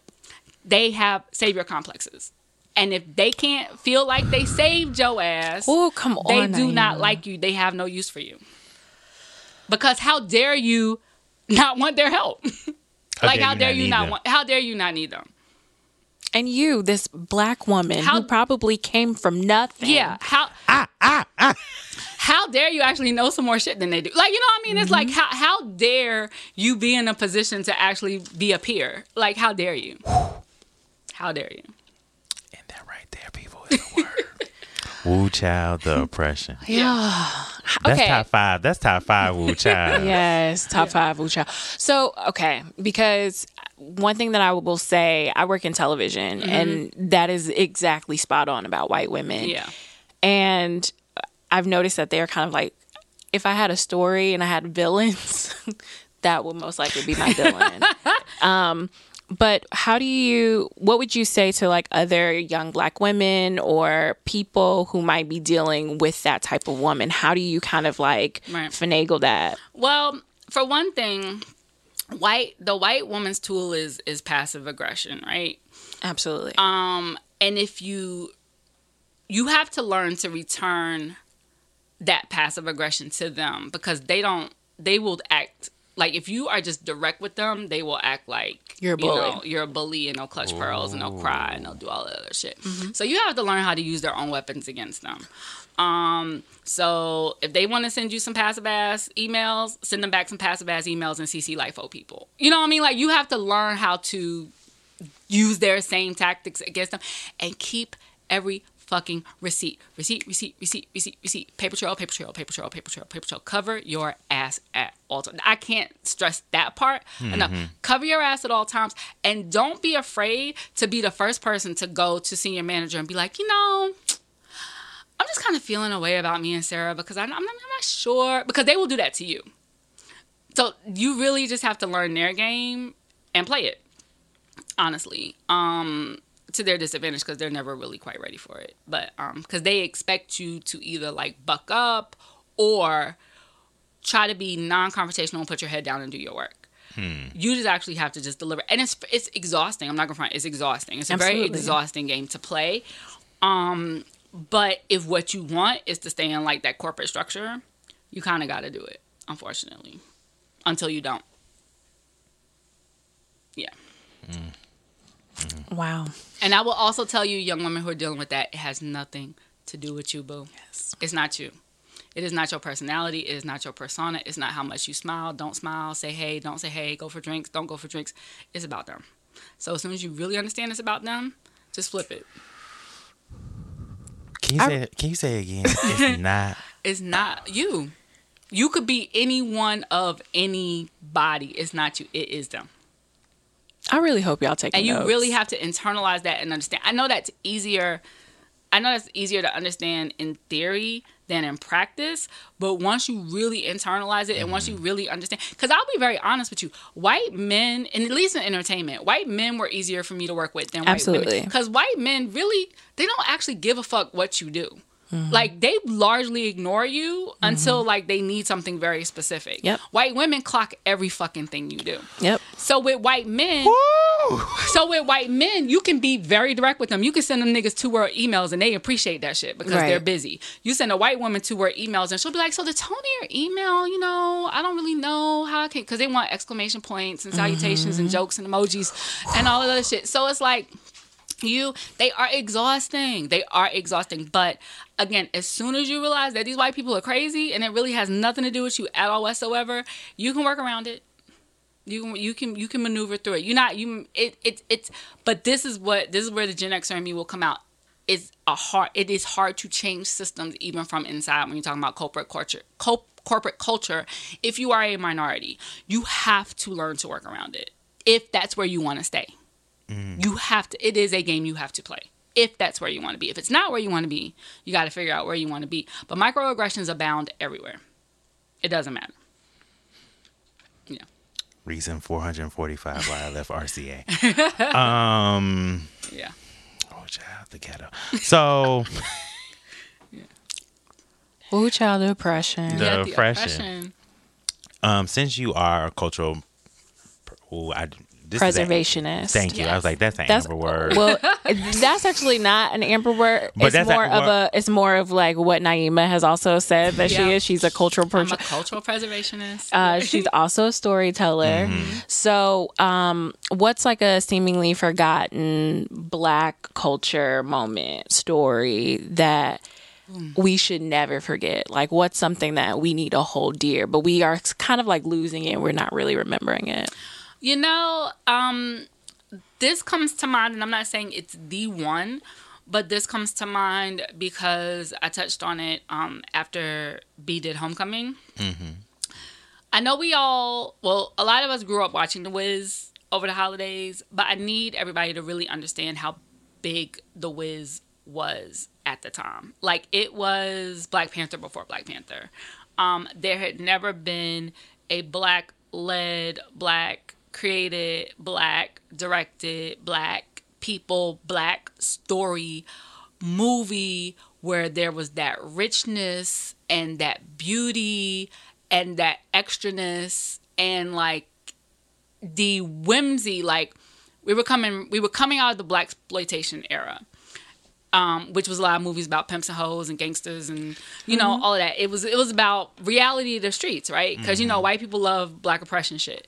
Again, woo child the oppression. So for to have a movie that was about black dreams and fantasy and aspiration coming on the tail end of that era, that had not existed mm-hmm. yet, like that, and with, and with like the the Emerald City scene alone, like motherfuckers look fly, fabulous, uh, like opulent, elegant. It was like the shit took three days to shoot. You know what I mean? Like it, like it was just it went way over budget. You know, and it didn't make a lot of movie at the box office. I think because people didn't know what to do with it, really. But I think that you really have to appreciate like the level of talent in it. It's also like the vehicle that brought Michael and Quincy together. Um, Luther wrote Brand New Day, like just all throughout it. Like there's just so much. I did not know that Luther wrote brand new. What? Day. Listen to it now that I told you that, and you'll hear it. Go back and listen to it again now that I told you that, and you'll be like, "That's a Luther song." Um, it it's like just the blackness of it, the richness of it, and the and the the the aspiration of it. Like the fact that Quincy was like, "Nah, we doing this shit." You know what I mean? It just it Barry, Barry and Quincy were like, "We're doing this shit," and mm-hmm. also Barry being like, you know, a music exec who decided he was gonna move into the movie space as mm-hmm. well. Um, I think that whole story around it, I think, just really needs a little bit more appreciation for what that represented in a moment and how like now we go back to it. So like I really appreciated that Beyonce put the Emerald City horn sequence mm-hmm. at the top of Homecoming because I was like, that's what Homecoming was, right? It's mm-hmm. like we're gonna give you all this black shit. Unapologetically take it, understand it, don't understand it. I don't give a fuck. It's not for you. It's for them, you know. And that and that's what that was, you know. And I so that I was like, I I really hope people understand the significance of even that just small horn flourish, like what that meant, you know. Mm-hmm. Yeah. Homecoming. Let me go watch that. Amber, you do not need to watch Homecoming. I no more. probably have watched this a, a thousand times. about to but say, Amber, me you go. do not need to me- watch this Let me again. go watch that. Um, I'm trying to think if there's something else. I feel like I'm. I feel like there's definitely something that I need to mention, like some TV or something. Oh, the Jeffersons. The Jeffersons is important as fuck. The Jeffersons is more important than the Cosby's. Is more important than Fresh Prince. It's more important than everything because it was the first time that there was not even just a middle class black family, but a wealthy black family on television. The first time, ever. Period. Period. Point blank. Had not happened. And George Jefferson was calling these white people honkies every day and slamming the door in their face. Every fucking day. A moment. True, All true, day. truly iconic. truly iconic. While strutting. While strutting. Wow, shredding. Yeah. He's a gay icon. Sherman, he is. Sherman, I always forget that Sherman is gay. Yeah. Mm-hmm. Because George was so far away from who Sherman was as a real person. Like, like George made him uncomfortable because he was just not that guy. Yeah. I also feel like Sherman kept it very quiet. He I- did. He had did. to. Yeah. Yeah. Yeah. He had to. Well, speaking of, I guess like Come on. queer icons uh, that couldn't really come out or maybe could. Um, so you do music sermon, Yep. which y'all should definitely check out if you have not checked it out. Just look up the hashtag. Yep. It is like it is brilliant. It is you. some of my favorite favorite things on Twitter. Um, so we obviously love Bussy here. so if you were supposed to make a Bussy sermon with like black LGBTQ artists, who would you have in that? Well, I was telling you guys before we got on air that I, my era, in my era of music, the 90s, we just didn't have that many out artists. Um, and, you know, even now, just because I don't listen to a lot of the, the younger folk, it's not a lot of people I can list off the top of my head. So when I was first asked that question, the first person I thought about was Meshell Ndegeocello because her shit was just always so sexy. Um, but then I was thinking about people that we always knew we're LGBTQ, but like never actually got to come out as LGBTQ. But I wasn't sure like if it would make sense to like name them, what you know, what the protocol is there. Um, because obviously I thought of Luther because Luther is my Luther is my go-to artist in all things. If I'm stressed, if I'm happy, if I need to focus, if I need to center myself, I go to Luther. Um, his voice is just his his his choice and how he like the way he would manipulate songs. Just I don't know. I just I just love him so much. But you know he was never out. But I mean, psh, we all we all know. Um. So Oh, yeah, huh? Oh word. I mean, we we all know. We did know. Yeah. You know, and there were rumors that, you know, Phyllis Hyman was queer. Um, that people close to her have confirmed, but that she never confirmed. Like there was apparently one or two women who she'd been in a relationship with, but she didn't really feel like she could go there, so she kept trying to find it in men. And then obviously there is the good Whitney Elizabeth Houston. Our sweet Nippy. Yeah, who Robin's book drops on Tuesday. I think so. Yeah, so that's gonna be interesting. Um, Shout out to Robin. shout out to her. You know, can I just take? I know this is not the question you asked me. I just No, No, no, come no, on, no, come no, no, on. no. I just have a small rant, and I don't. And this rant is not for your listening audience, I'm sure, but I'm really irritated. My spirit is vexed because I've been seeing people who have seen the announcement. So first of all, Robin has always said she was going to write a book.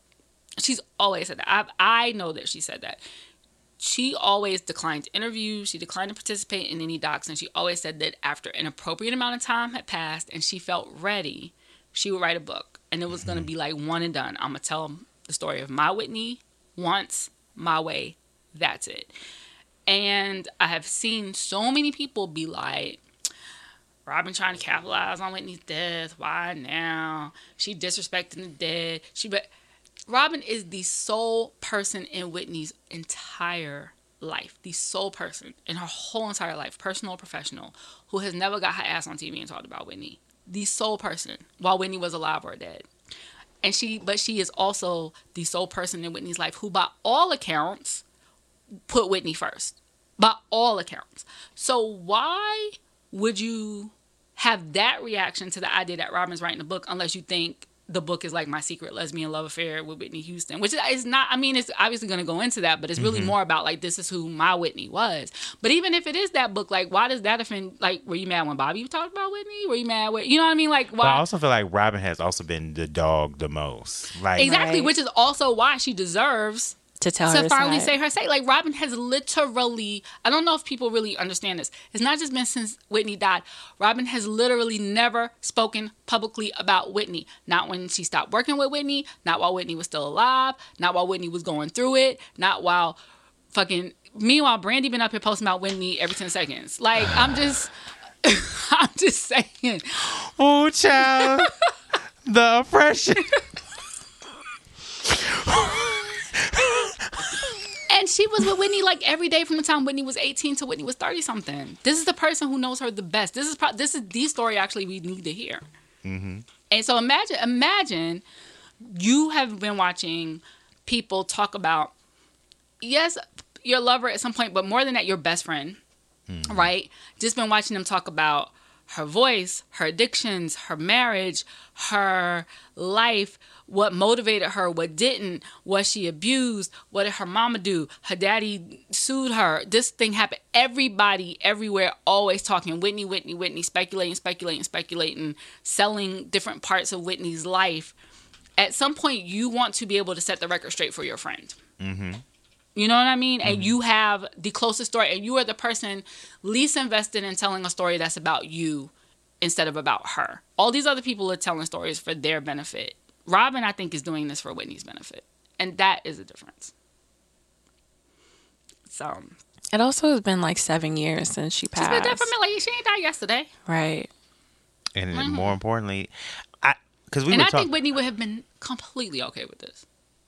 that part, but also Yeah. I think me and my friends were talking, and I was just saying that like at the end of the day, I think there ain't nothing. There's nothing else that could tarnish Whitney's legacy. How, exactly that. Like, Like, what? There's like, nothing that could someone like- could say unless like- you say she killed somebody. right. Like, what exactly do you think? And that was my question to people. Like, what exactly do you think? Because people will say it without saying why they think it's in bad taste. People are like this is in poor taste. Why? because she Right. yeah. But I'm saying, but like, say it. If you're gonna say that, say that. Mm-hmm. You Say know it what I with mean? your Like, chest, like too. say it. yeah, say it with your like for real.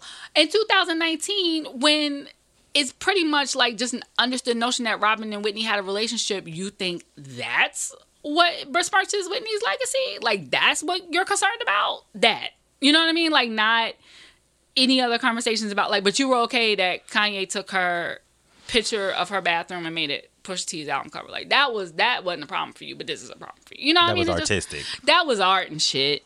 I'm still Whatever. mad at him for that. That was ridiculous. That was ridiculous. That was ridiculous. You know what I mean? So it's like I don't. And also, black people, it's not all Bobby's fault, but that's a whole nother conversation. Oh yeah, I don't think that at all. It's mm-hmm. not all about y'all. Got to get off Robert Bar- Barris for mm-hmm. If we Browns. gonna blame somebody, I'm blaming Sissy.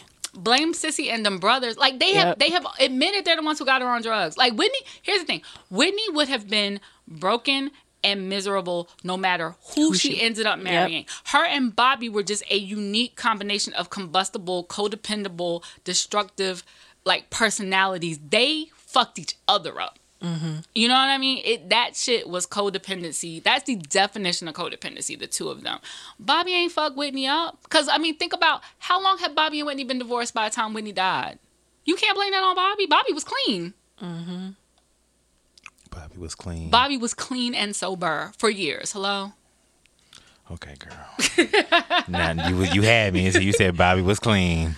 Bobby. By the time Whitney by the time she, by the time she, by the time Whitney died, Bobby was sober. you still don't believe I it? don't believe no time in life that Bobby has been clean. I'm sorry, y'all. And he, but even at Bobby's worst, Bobby's worst was drinking. Bobby's drug use was while he was with Whitney. Yeah.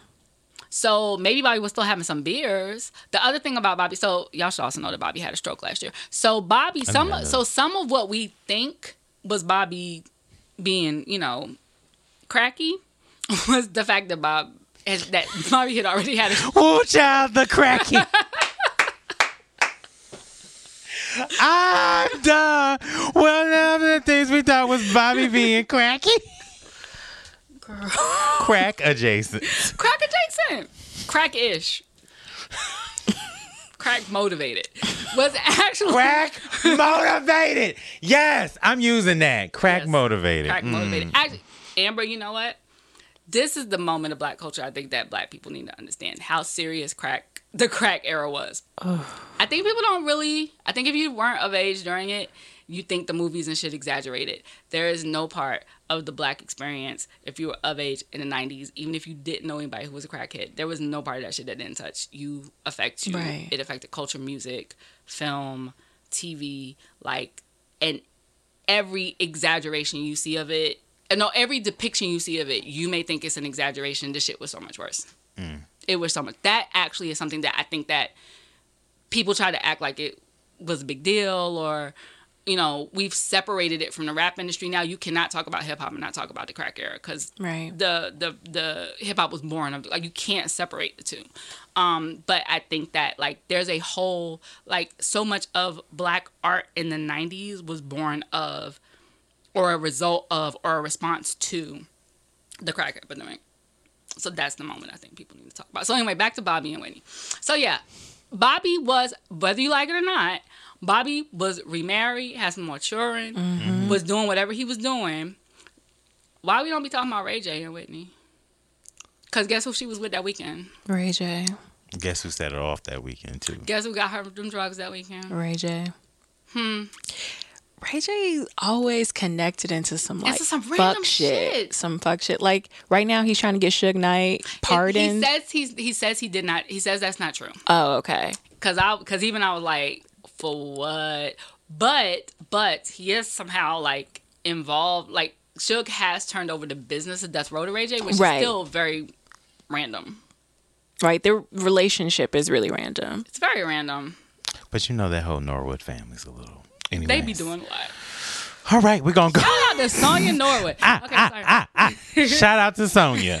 Um, Shout out to Momagers, Sonja and fucking Jonnetta Patton. Them two are two. I'm sorry. Let me go. That's Usher's mom. Sorry. Oh, okay. You know Sorry. what? Jeanette, Jeanette is a G, Ooh, the child. original G. Okay, Mess. they ain't got nothing on her. Um, okay, we gonna go into that, and we gonna just we gonna just hit it right. When was the last time you had bad sex, and what made it bad? So, fortunately, it has been a minute because I recently got out of a long term relationship. So, Okay. and my boyfriend did not give me bad dick. But before Shout him, out to him. Shout out to him. But, but I've, I've actually been blessed in life. I haven't had a lot of occasions of just really bad sex. I I I, I, I was given the gift of discernment, and I was given the gift of discernment. Somehow I'm able to Naima. make really good choices. Amber, Amber, you and Amber We see each other. Listen, I am done. sometimes done. I'll be like, girl, I know that struggle. And, but but then I also think that on the occasions that it has happened, I have really so fully and completely blocked it out of my life and my mind, and Yeah. my whatever. You try to that force just- out your memory. I didn't even have to force it; it just dropped out. It was just my body was just like, girl, we're gonna let that go. So there was the guy that one of actually maybe a couple years before I met my boyfriend when I was just like dating. Um, I was dating a guy. Now here's why it was bad. It was bad because technically it should have been great. He's Ghanaian, huge penis, like huge, like massively mm. huge. But the problem is he has all that huge penis and he always wanted to get right to the fucking and it's like, hello, that's too much dick for you to just be trying to jump straight to it. Mm. And he was really mm. more concerned about like like I guess his idea of what like the sex should be, like you really just gonna bang out the box than actually making sure like I'm good. Ooh. I, and I really, but he thought I was good. I would literally tell him like, I need this, I need that. You know, he wasn't big on the oral. That's very sad. Um, you know, The ghetto. he yeah, he wanted to spend a lot of time with the breast. That don't really do nothing for me. And I would tell him these things, and he just wouldn't listen. And so I couldn't like I couldn't keep it going. Like it was so it's not like it was technically bad, like it was whack. It just wasn't a fulfilling experience for me. It sounds. That sounds whack. Yeah, though. if it's not bad. fulfilling, it's not, it just wasn't a fulfilling experience for me. I was just like, okay, okay. Mm-hmm. like yeah, and it just left. It would leave me irritated after. Like nothing about nothing about that is sexy to me. You know what I mean? It's just Right. like you're like nigga, you on your own shit. So yeah, that was that was what made it bad. Unfortunately, yeah. So Yeah, yeah, I, I feel like I feel like straight men don't realize, or maybe they don't give a fuck, but like how Probably much. Yeah, that's true.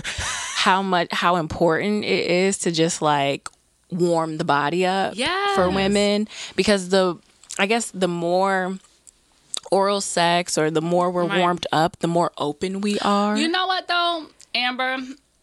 I gotta talk to. That's on us. I'm gonna tell you why that's on us.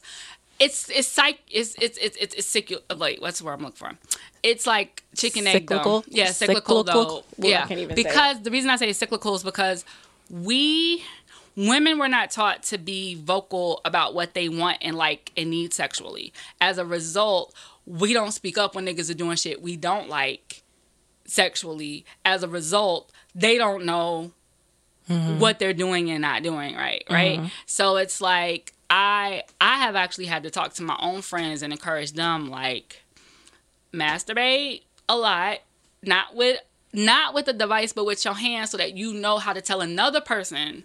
Like when you masturbate with a device is very different than when you masturbate with your hands. Your body responds differently. You you you know your you know how your body responds to touch differently right? Mm-hmm. So it's like you need to learn what how you like to be touched so that you can tell them how you like to be touched mm-hmm. instead of just because some people really don't have the language to say this is what i want instead of you just trying to like jackrabbit me to death Right. or whatever. But like once you learn that language, and honestly, all it takes is like one really good lover who makes you feel comfortable doing that, or one mm-hmm. really good lover who takes their time. And for me, I was very fortunate. I had that at, in my early twenties. I was dating an older man, and he really was like, like, took time. Mm-hmm. And from that point on, I was able to articulate exactly what I wanted and exactly what I liked and mm-hmm. exactly what I didn't like. And even if not articulate with my voice, I could respond in ways with my body Right. that would let you know like more of that, less of that I could guide. Exactly. You know what I Exactly. mean? Mm-hmm. So it's but everybody doesn't True. isn't that fortunate.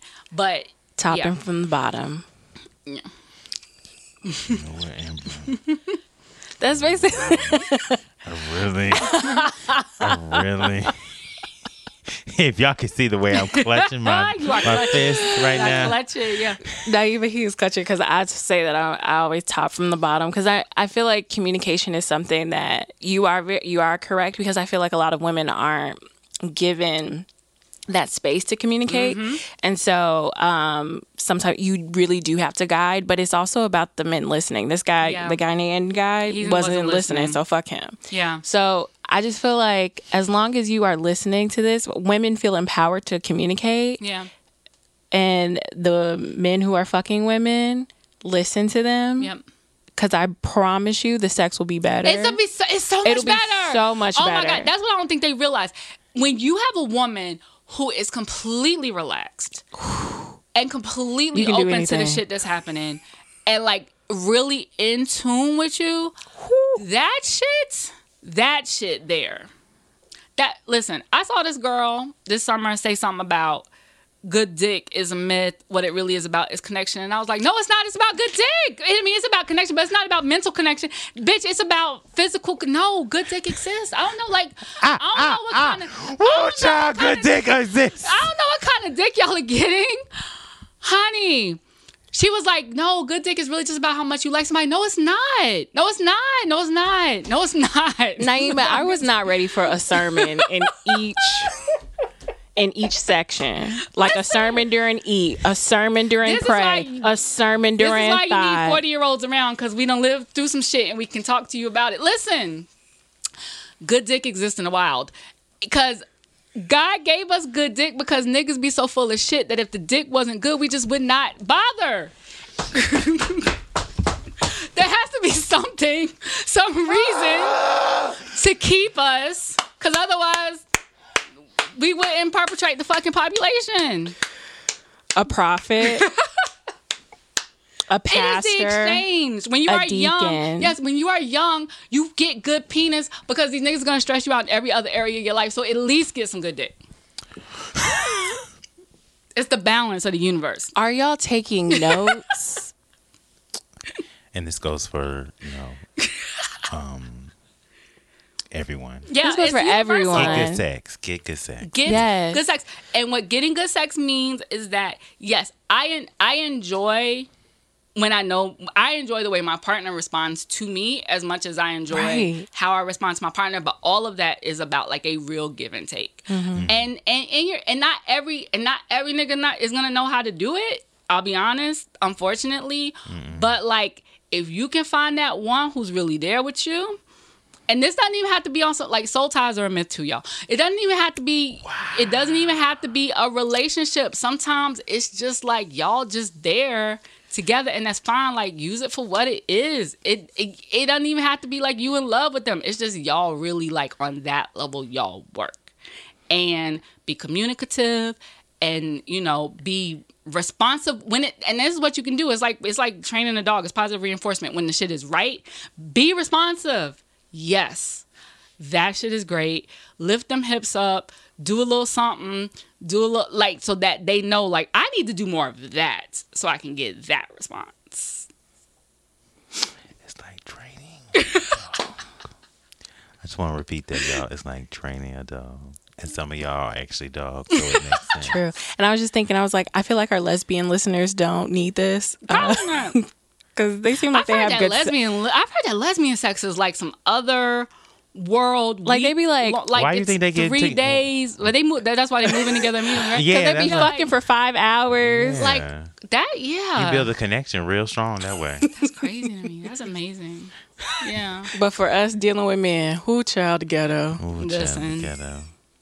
but once but once you learn what you like, and you are able to say what you like, and you are able to demand what you like. The game changes. There are women out there who are like 30 something and have never had an orgasm and it breaks my heart. I do not understand it. Oh yeah, that's sad. That's, now that's the ghetto. That is deep. Woo I- child, the that is- oppression. I have a friend like that. Jesus didn't die for that. He did not. He truly did. Because he came for us to have life and have it more abundantly, and that ain't it. Ooh, you know what? And on that note, one song describes your last sexual experience. Oh, man. Oh, I don't know. It's been a minute because me and my man split up. I'm gonna have to pass on that 'cause I don't. so sad.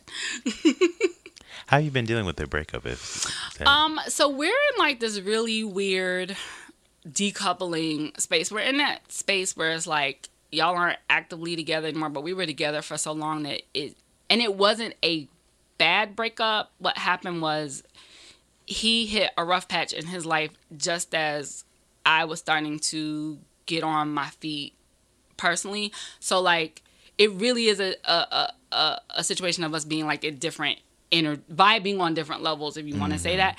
And it was becoming like it was causing tension because mm-hmm. I'm vibrating way up here and he's vibrating way down there and and it was becoming very noticeable in our relationship. So it was really me saying like I need I want you to do what you need to do for you and I don't necessarily know that you want me to help you in that. So if you don't want me to help you in that, let me step away so mm-hmm. that I'm not a burden to you. Like so that our relationship isn't like a burden to you while you're trying to get through this other stuff. But we are also best friends. So it's like so since it wasn't like a fuck you nigga, you know, breakup, we're in like this weird and because like our lives are very entwined, we're in like this weird space where like we still talk all the time. Like I actually just saw him the other day because he's also suffering from depression. And I think the seasonal part hard. is getting to him. Mm-hmm. And we were having a conversation. I was flying back from Miami on Wednesday. And he just sounded so bleak that literally, like, I got home, dropped my bag, changed my clothes, got a zip car. He lives in Long Island, got a zip car, like, popped up on him because I was just like, I need to know that you're okay. And hmm. stayed with him for a couple hours and like talked to him and, and stuff like that. So it's so we're in like a weird kind of limbo place. I don't i don't know that we'll get back together but i'm also not necessary and we're not we're not trying to get back together. Right now we're hmm. just where we are but i'm also not yet ready to date anybody else but i'm also not like at home crying like i'm okay mm. i'm, I'm actually okay with Yeah. with where we are yeah okay. yeah, it's a very like it's like a I mean, it's a breakup, but it's not. pe- Everybody's like, "Oh, I'm so sorry." I'm like, "I'm good." You know, it's like it's, it's maybe I won't be later, but right now, I was like I'm good. And maybe it's because I'm still talking to him often, but I'm also not trying to like fix us. I'm really just trying to be A good there friend. as a friend. Yeah, hmm.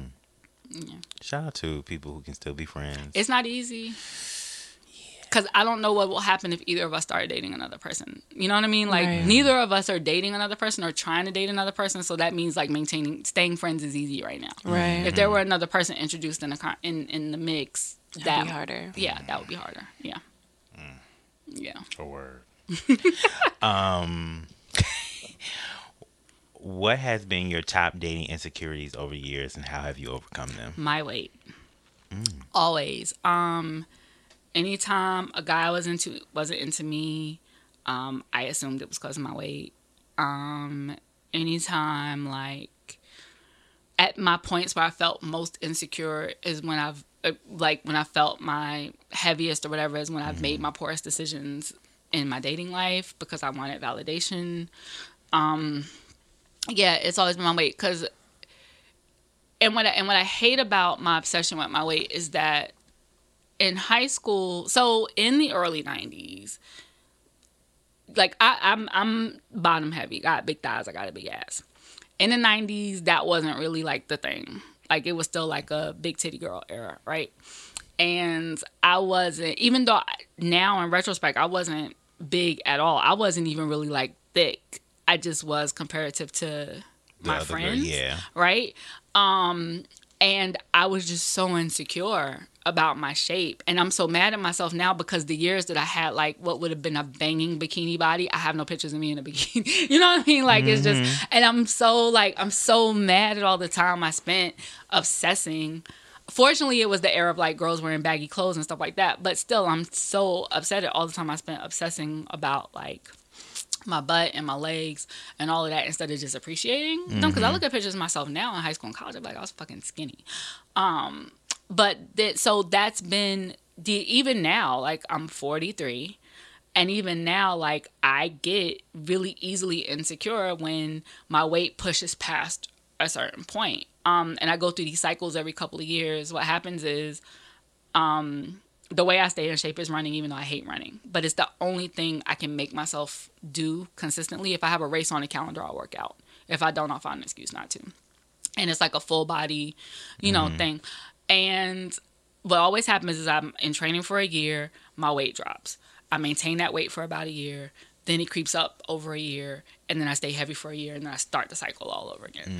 But every time I get to those heavy points, like I just have this crippling insecurity, even now as a grown ass person, even though I still look good for my age and for my, you know, my metabolism is not the same. I'm not supposed to look like a 23 year old. I'm not supposed to look like an Instagram model. Like I'm not supposed to look like fucking Bernice, whatever. You know what I mean? It's just mm-hmm. like mm-hmm. I have to remind myself sometimes, like how old I am. You know what I mean? Like those mm-hmm. type of things. So yeah, my my weight and my body, like I didn't always like being a pear shape. I have I had small breasts for a very long time. I still don't have necessarily big breasts, but they're norm they're average. But I used to feel like a way about having like a big booty but no breasts. Back then that mm. was not like now I could have rocked like I would kill like if I had my body in high school as a high school student now I would be out here. You hear me? Like what? Killing everything. But it was different back then, you know, and that that's but that's all but that's always been anytime something wasn't right between me and men or anytime I really felt off my game or anything with my dating, that's always been the stem of it, has been my body. Mm-hmm. Yeah. Yeah, I can relate to that. I so taking medication uh caused like a huge increase in weight. And then also I've gotten older so I'm Right. 32 so my metabolism is slowing down dramatically. And I'm learning like And it oh, sneaks up on you. yeah and it's like oh I actually eat healthy but I still literally can't eat anything. And I have to work out and I don't want to do that. Right. and so um I think for me what's been happening is like I'm petrified of dating because I am also like I hate my body. I don't feel attractive. So I'm already coming into a situation insecure, you Right. know? Like I'm already coming like I don't dating all, annoys me and bores me in general. Right. And so It's tiring. it's uh, like it's really tiring. and then also having to talk to some dudes they're idiots, you know what I'm saying? Also that people are stupid. Right. So, so, but I'm also, but so I'm having like all this like anxiety about it, but I'm just trying to just tell myself like one, because y- you're exactly correct about like when I was younger, I was obsessing over my weight, and I'm like, bitch, you were at your best weight. Like, Yeah. wish you weren't obsessing over that. Right. Um. So I'm trying to remember that like. I'm still beautiful. I still have a lot to offer and trying to like make sure and maintain that I can just you know, fake it till I make it in a way. And also like there's a part of me that and I'm still I'm still working towards this. I haven't gotten there yet, but you know, as I see people who lose lose who lose like use of certain things in their bodies, I realize how much I need to appreciate my body, mm-hmm. right? Right. And I've spent my whole life like beating my body up mm-hmm. or like being mad at my body mm-hmm. instead of being like like appreciating just the basic bullshit, like just being able to get up and get out the bed. You know what I mean? Like, and as you get older and the aches and pains start creaking in, like people be talking about Megan's booty. I be looking at Megan's knees.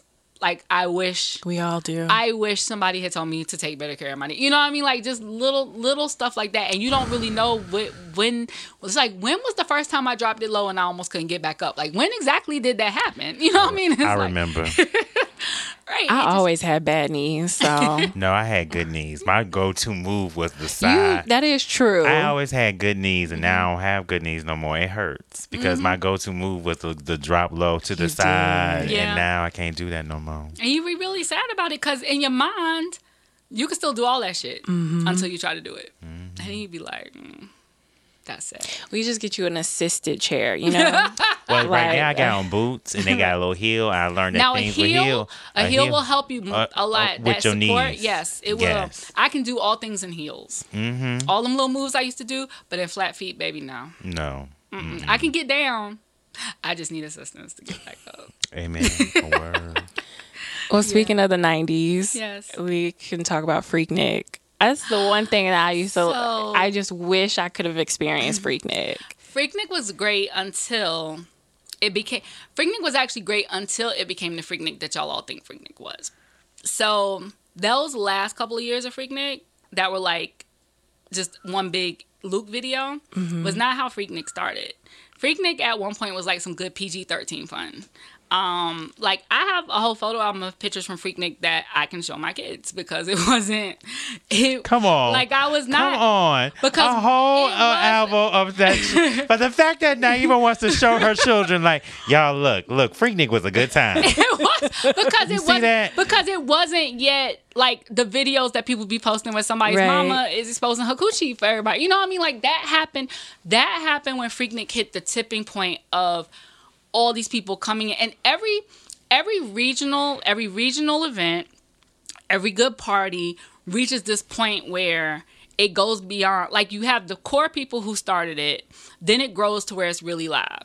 Then there's this point where all these people who weren't intended to be part of it in the first place come Ooh. but they come with a certain impression of it. So people started coming from you know new york and la and all this other stuff thinking they came like i heard freaknik is live i heard it's just one big party so they brought that spirit there and that's what freaknik hmm. became freaknik was not always like some triple x rated my titties is out in the middle of Peachtree Avenue. Like it wasn't always that. And actually, Being most, attacked by, by Right. a large group of men. Exactly. And and most of the people by that point, most of the actual like CAU students Yeah. and and folks who had been part of Freaknik years prior actually tapped out because it just wasn't the same mm. Right. anymore. And I've seen it happen. Like it happened with Black Bike Week. It happened with Greek Fest and Jones Beach. Like it's happened it happened with Penn Relays. Like it's happened with every like little black, like mm. young college young person enclave like that there is that eventually it almost happened with Essence and then Katrina allowed Essence a chance to reset. As horrible as that sounds to say. Um, the last year I was at Essence the last year before Katrina and people was like walking down the street with like the video camcorders and I was like, oh, yep, Essence is about to be a wrap. You know, it happened with Miami Beach. You know, Yeah. Memorial Day weekend. I was like, so so. The but now that's kind of stopped. yeah, because I mean They mean, moved to Vegas. yeah, yeah. People start going different places, and I and I worry. I know that carnival is like a completely different thing because there's so many different carnivals and it's such a different thing. But I see more and more people going to carnival on some I'm just going to wild out type shit instead of like the true mm-hmm. cultural appreciation. Yeah. of it. And I'm like, I mean, you're never gonna shut carnival down per se, but I'm like, I definitely see like there's a new element Yeah. going into it because they see people do it on the gram and they mm. want to go take pictures and you know like that type shit. Yeah, mm. yeah. So so Freaknik, I don't want to disappoint you. Don't get me wrong, it was still iconic and amazing, and there was so many good looking men in one place. Oh my god! Like I really thought I met my husband at Freaknik, and he gave me his number, and I lost it. And this was before the days of social media and all those other things, so I never found him again in life, and it just really is like the saddest. I think about him occasionally to this day. If you're Now I think listening- about I don't even Okay. remember. I don't even remember his name anymore. But I think about him occasionally too, because I was really like, "Who? That's my husband." Like, oh my! I, was, I fell in love. I fell in love in like ten minutes. I was. In, Where was he from? I don't remember that. Okay. shit. I think he went. To, I think he went to Clark though. But I, I can't. And I had a boyfriend at the time. It didn't matter. Like I was just in Oh love. Oh my with God, we got a similar story. Yeah, I was just in love with this man, and he gave me his number. And it's like you know, you had to write the number down on a piece of paper, and the shit got lost, and I was just heartbroken forever over that. So yeah, that's My- sad. Mine's was some dude I met outside um, Tavern on the Green Oh wow! in Shout out to Tavern. the first summer. They, there used to be some great parties there. right? Mm-hmm. And I was um I was leaving Tavern on the Green. They had gay night, Mm-hmm. and it was this dude. He was big and swole, and he had a red New York Yankees hat. and like literally, we caught eyes from like half a block away. Right. And then when we got out there, he like put out his hand, and all I remember is that he said, "He's like, where you from?" And I was like, "I'm from Milwaukee." And he's like. He's like, yeah, you sound mad sexy. and he's from the Bronx. Yeah. And when I tell you this nigga looked at, like, he held my hand and looked at me like he was going to eat me. Like, he, he looked at me like I was a spicy, a Popeye spicy chicken sandwich. And I just knew that we was going, like, I just knew that I saw so you were gonna build a life together. we were gonna build a life together, Yeah. but I also had a boyfriend at the time, Yeah. so I deleted his number. When I tell you, it still hurts to this day that I deleted that you his delete man. because now you're always wondering like the what if. What exactly? Because this man looked like a, a Bronx version of Fifty Cent. Yeah. Yeah. and he was gonna eat me. And he said he told me I sounded mad sexy, Yeah. and that's And you deleted Naeem. All number. all things you Mm. one thing you need to know. My my main goal in life is to have somebody to say, tell you look, that you're mad sexy. No, just tell me. Be like, yo, ma, what's your name? I really just want someone to say, yo, ma, what's your name? It has not happening yet. Where and do I'm- you wait? Where in the city do you live? Where do you live? I'm in Brooklyn. See, you need to spend more time uptown. It'll happen. yo, ma, what's your It'll happen. That's true. It will happen to your town. I think it happens to me like once every three days. Okay. Yeah. I'm gonna start. I'm gonna come here more often, just so I can get my dream. Just Uh, let me know how you do. Okay, so um, you've been in the music industry for a while. Yes. Um, have you dated like within the industry? I have. I'm not gonna name names. And what what was that experience like? So when I was young in this game, Mm-hmm. and I ain't know no better, um, I did date two different rappers and a basketball player, Ooh. and only very close friends know who they are. They were not public situations. Uh-huh. People did not know. Um, and only one like none of them none of them were serious, even though me and the rappers were still cool Uh-huh. after like it kind of just like faded out. Mm-hmm. Um, I haven't seen the basketball player in a really long time, but God, I was in love with that nigga. But anyway, um, no, I, that that one was different because I had a crush on him for like a really, really long time, and I thought he was way out in my league because I was not feeling comfortable about my weight at that at that period, and I had just cut my hair and I didn't like my haircut. It was like a whole thing. So I was really just like amazed that it actually even happened because it was like legit. Like I had had a crush on him for like I've been watching him at parties for like two straight years. Like, oh God, look at he's beautiful. So anyway, um, but like only like five people know about our little fling. Cause that was a fling. The other two, like I actually dated them. He was a fling.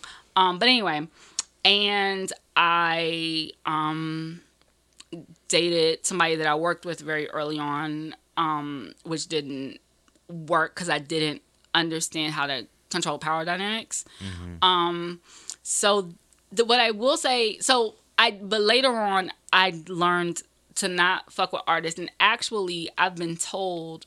I was told like through most of my career that I don't like people people used to ask me they be like you must get hit on all the time. And actually after a couple of years in the game I did not. And people actually told me that I don't give off any vibes that I even be open to it. Not like I'm shut down or I'm a bitch mm-hmm. but it's very like we cool and we're friends and we're buddy mm-hmm. but, but like I'm here to get some work done. Like I because I mm-hmm. actually did I've asked people because I'm like no I never I almost never get hit on. And people like yeah, you don't even it just it seemed like there'd be no point. So um which I'm okay with, you know. Mm-hmm. But as a hazard of occupation, when you work in the industry, you spend so much time at you know Yeah. at work, and then y'all go out and like in in in my in my height of my career, it was always like you leave the office, you go to dinner, you go to the club, like mm-hmm. y'all were together the whole day, Monday through Thursday, and then you wake up and you do it all over again. So it you really kind of had to date within the industry because when you tried to date outside of it, people didn't understand your life. You might never see them. Y'all on different schedules. You know, they don't really get it. They think the shit is frivolous, frivolous, and um, because it is. because it is, because it is. um, so yeah, I have dated other people like who work in the industry, or but I've since those early years I've been very careful to like date peers, not senior people um because there's just so much mess that can come along with it and people being your business and did i mention mess? It's a lot of mess. Um and you know motherfuckers be married and this is a lot it's a lot. Um so people have like whole office relationships that are separate from their home relationships. It's just a lot. So yeah but i only did celebs early in the game and then i was like i'm not going that route again because that was that was just I think me being caught up. To be honest, yeah. Yeah, I don't date in the industry. I'm trying to think. Oh no, he don't count. Um, what has been the hardest aspect of dating in your 40s, or what do you perceive your, your Um, going to be the hardest aspect of dating in your 40s? So even dating in my late thirties before I met my boyfriend, um, I was single for like a couple years. So there's two things. The first thing is, um, I find that it is harder to meet people like by chance because I know every, I know everybody in my circles. Um, So unless now and and the younger people that I'm meeting, um, or the the single men that I'm meeting are mostly much younger. Not to say that I'm opposed to dating somebody much younger, but I would actually have to like change my dating pool because most guys my age at this point they're either married or they are divorced, but you know they have like kids and mm-hmm. situations and whatever. Um, and the second thing is that in terms of online dating, what I found challenging, I'd always had a lot of success online dating. Mm-hmm. The last round, I found that at least on the more involved sites like Match and stuff like that, mm-hmm. the guys my age, they age gate me out. Like they're looking for women up to like a 40 something year old man in their preferences, they're putting like women up to 35. So like even if I'm trying to match with them, they don't even see it because I'm age gated out. But like the 65 year old sugar daddies is in my inbox with a Bluetooth in their ear in their photo. You know what I mean? Like that. so Naima, if I see you with a man you with won't. a Bluetooth, You will not. Don't worry about it. It's not even gonna happen. Ah, ah, ah, it's not like things that won't happen. not even gonna happen. So you know, now as a single woman, it's it's challenging for me because not only am I single, I still don't have kids, right? So. Mm. I, even though like my obviously my clock is ticking very rapidly, I I do still want to try to have kids or adopt or whatever. Mm-hmm. It is hard to find because it's not that I'm opposed to dating somebody with kids, but there have been my age, their kids are grown. You know, they're not trying to start all over again or take on like yet another like another expense of going through all of that mm-hmm. or so that's that's one challenge that I'm gonna face as I go back out there and I am considering like well maybe I need to date somebody a little younger who's open for it. Um it I, I just anticipate like just finding somebody age appropriate who also like fits with me. Um because I you know I'm I, I don't subscribe to a lot of like older ideals that some men my age still have and are trying to grow out of but it's taking a while you know um a while like that yeah it's Or taking a while not or just not taking- happening yeah. yeah um Shout out especially to Ti. shout out to that's exactly what I'm fuck talking about. him. yeah Isn't And that by shit shout out, and by shout out, we Yeah. I mean, by yeah. shout out, we mean fuck him. Yeah, but like that, that shit, I can't, I could never date a man who thinks like that. You know what I mean? Fortunately, and I, you know, fortunately, my boyfriend who's had, um, my ex boyfriend who has had primary custody of his daughter since she was in high school, he was like, that shit's ridiculous. You know what I mean? So it's like, so, but it, there are, there are still some issues with him. Like he's still evolving on his frame of mind about gay people. You know what I mean? Like, cause he's an old black man from New York. You know what I mean? It's just like it, there are some things that he he's still like growing on, right? Uh, he's trying, but it ain't the shit don't happen, you know, overnight. So it's so it's that it's like coming up against men who still have a certain framework of of ideas and opinions, but also like my work keeps my keeps me in tune to like a much younger demo and things that are happening on a much younger level. So not like I'm trying to have niggas on Twitter all day, but there's a certain amount of references I make that I kind of need you to know Right. in order for us to have like a regular conversation. And I'm not saying you need to be popping on the timeline, but if um, you know, if I bring up something that's been a conversation, it'd be nice if you at least like Right. knew what I was talking about. You know what I mean? Um Like if you just on say Facebook. sorry to this man. Right, I need you to know what that means. Exactly. You know, like if my mama knows, I want you to know. Um, because my mama's on all social media networks at 71 and using emojis correctly. So everybody can do it. Okay? That's how my mama gonna be. yeah, everybody because she lurks, but she on all of them. Um, but yeah, so I, I just I'm not looking forward to it. I will say that. Um, it's not so much that I've ever because I don't like you, Amber. Dating is exhausting. Like I really don't like to leave my house unless I have to. I love my house; it's very cozy. I enjoy my company a great deal. Um, you know, I have all major cable channels plus Netflix plus Hulu plus a, a, a Fire Stick that's jailbroken, and I have a lot of snacks. So there's not always a reason for me to go out in these streets. Amber, you pick Naima because she is literally the, she is the lighter version of you. Li- the I'm like, I'm like, is this me? like every single thing ah, that you ah, say, I'm ah. like, So it takes a lot. That's why the the two hundred dollar date conversations trip me out because I'm like, if it's so funny to me because I don't even be wanting to go out with these niggas and y'all here fighting about who gonna pick up a check. Which, but I will say that is not a problem that my generation has. These niggas like to trick, but I feel bad for the. I feel bad. for y'all Generation folks. X. Generation X be tricking. I, I, are you about to do an advertisement? I'm here. I'm technically in a younger demo. Let me know. I love to be tricked on. Let me tell you what I never had a fight about. And part of this might be because I'm in the entertainment industry. I ain't never had a problem about check in my entire life. But that part of that might be about the entertainment industry. I don't. I ain't never had a problem about yeah, check. and they always trying to they trying to always impress. Yeah, and and it's, but it's also just what we do. Like, but I'm just, but I also have, I also had no problem splitting the bill sometimes. But like this whole concept of like, I'm not taking you to dinner on the first date, like that is the most ridiculous shit. I Yeah, that's ever- weird to me. So I feel bad for y'all who are out here dating, and I see that, and I'm like, I'm not trying to go back in that shit. Like that's tired, and just honestly, just the whole like. How many siblings do you have? What kind of life did you in? Where you in school? Like, dude, that shit is so. Oh my god, it's so It's so boring. tiring. I just the idea of going through it, the idea of going through it again, it just makes me tired. Like I would love to just somehow discover that somebody I already knew. I was so lucky when I found my ex because we actually like we're almost the same age. He actually went to college with my sister. Like we know a lot of the same people. Like it was very easy because the degrees of separation were small. Mm-hmm. I that is an ideal situation Yeah. for me. Not starting like from a zero. All right, so I gotta Yeah. like fuck with somebody in my circle, kind of. You don't like me anymore. Tangential. I don't have a Because lot I of still straight met men him. in Because my I still met him. That part, on an but app. also you don't like met niggas him in on your an app. circle.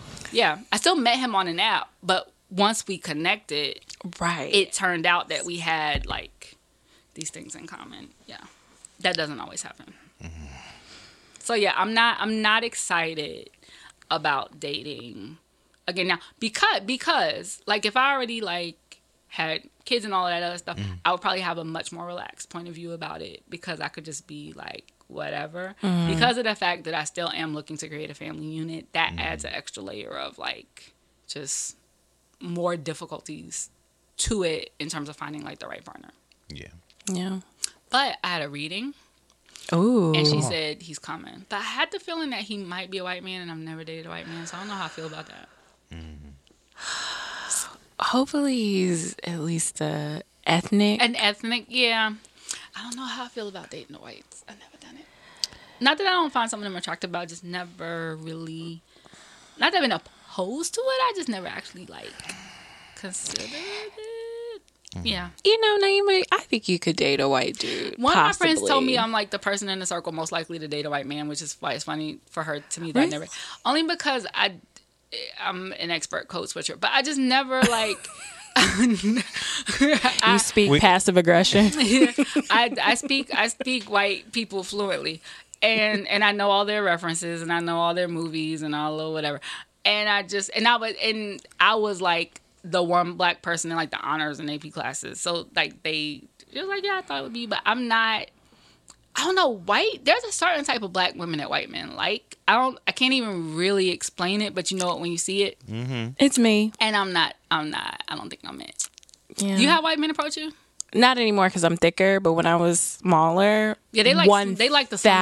thousand percent. They like the slim girls. Now the older white men like the thick black girls, but the younger white men like the slim girls. Like those those girls who who do the sugar daddy shit. Yeah, They be some thickums, but they get like the old white man. But maybe. Amber's considered. I was like, what? my, and on that note, we gonna go into bird confessions. I like, Amber, Amber, no, no, I just need money from them. no, no, Amber, because you. I don't need love. You know you gonna call me up and be like, "Well, I had to touch him today, Exactly. and it's a boy. It- you don't understand. Like, I'm Exactly. tired, and like I'm gonna be like, bitch, what are you exhausted Amber from? ain't I shit had- free.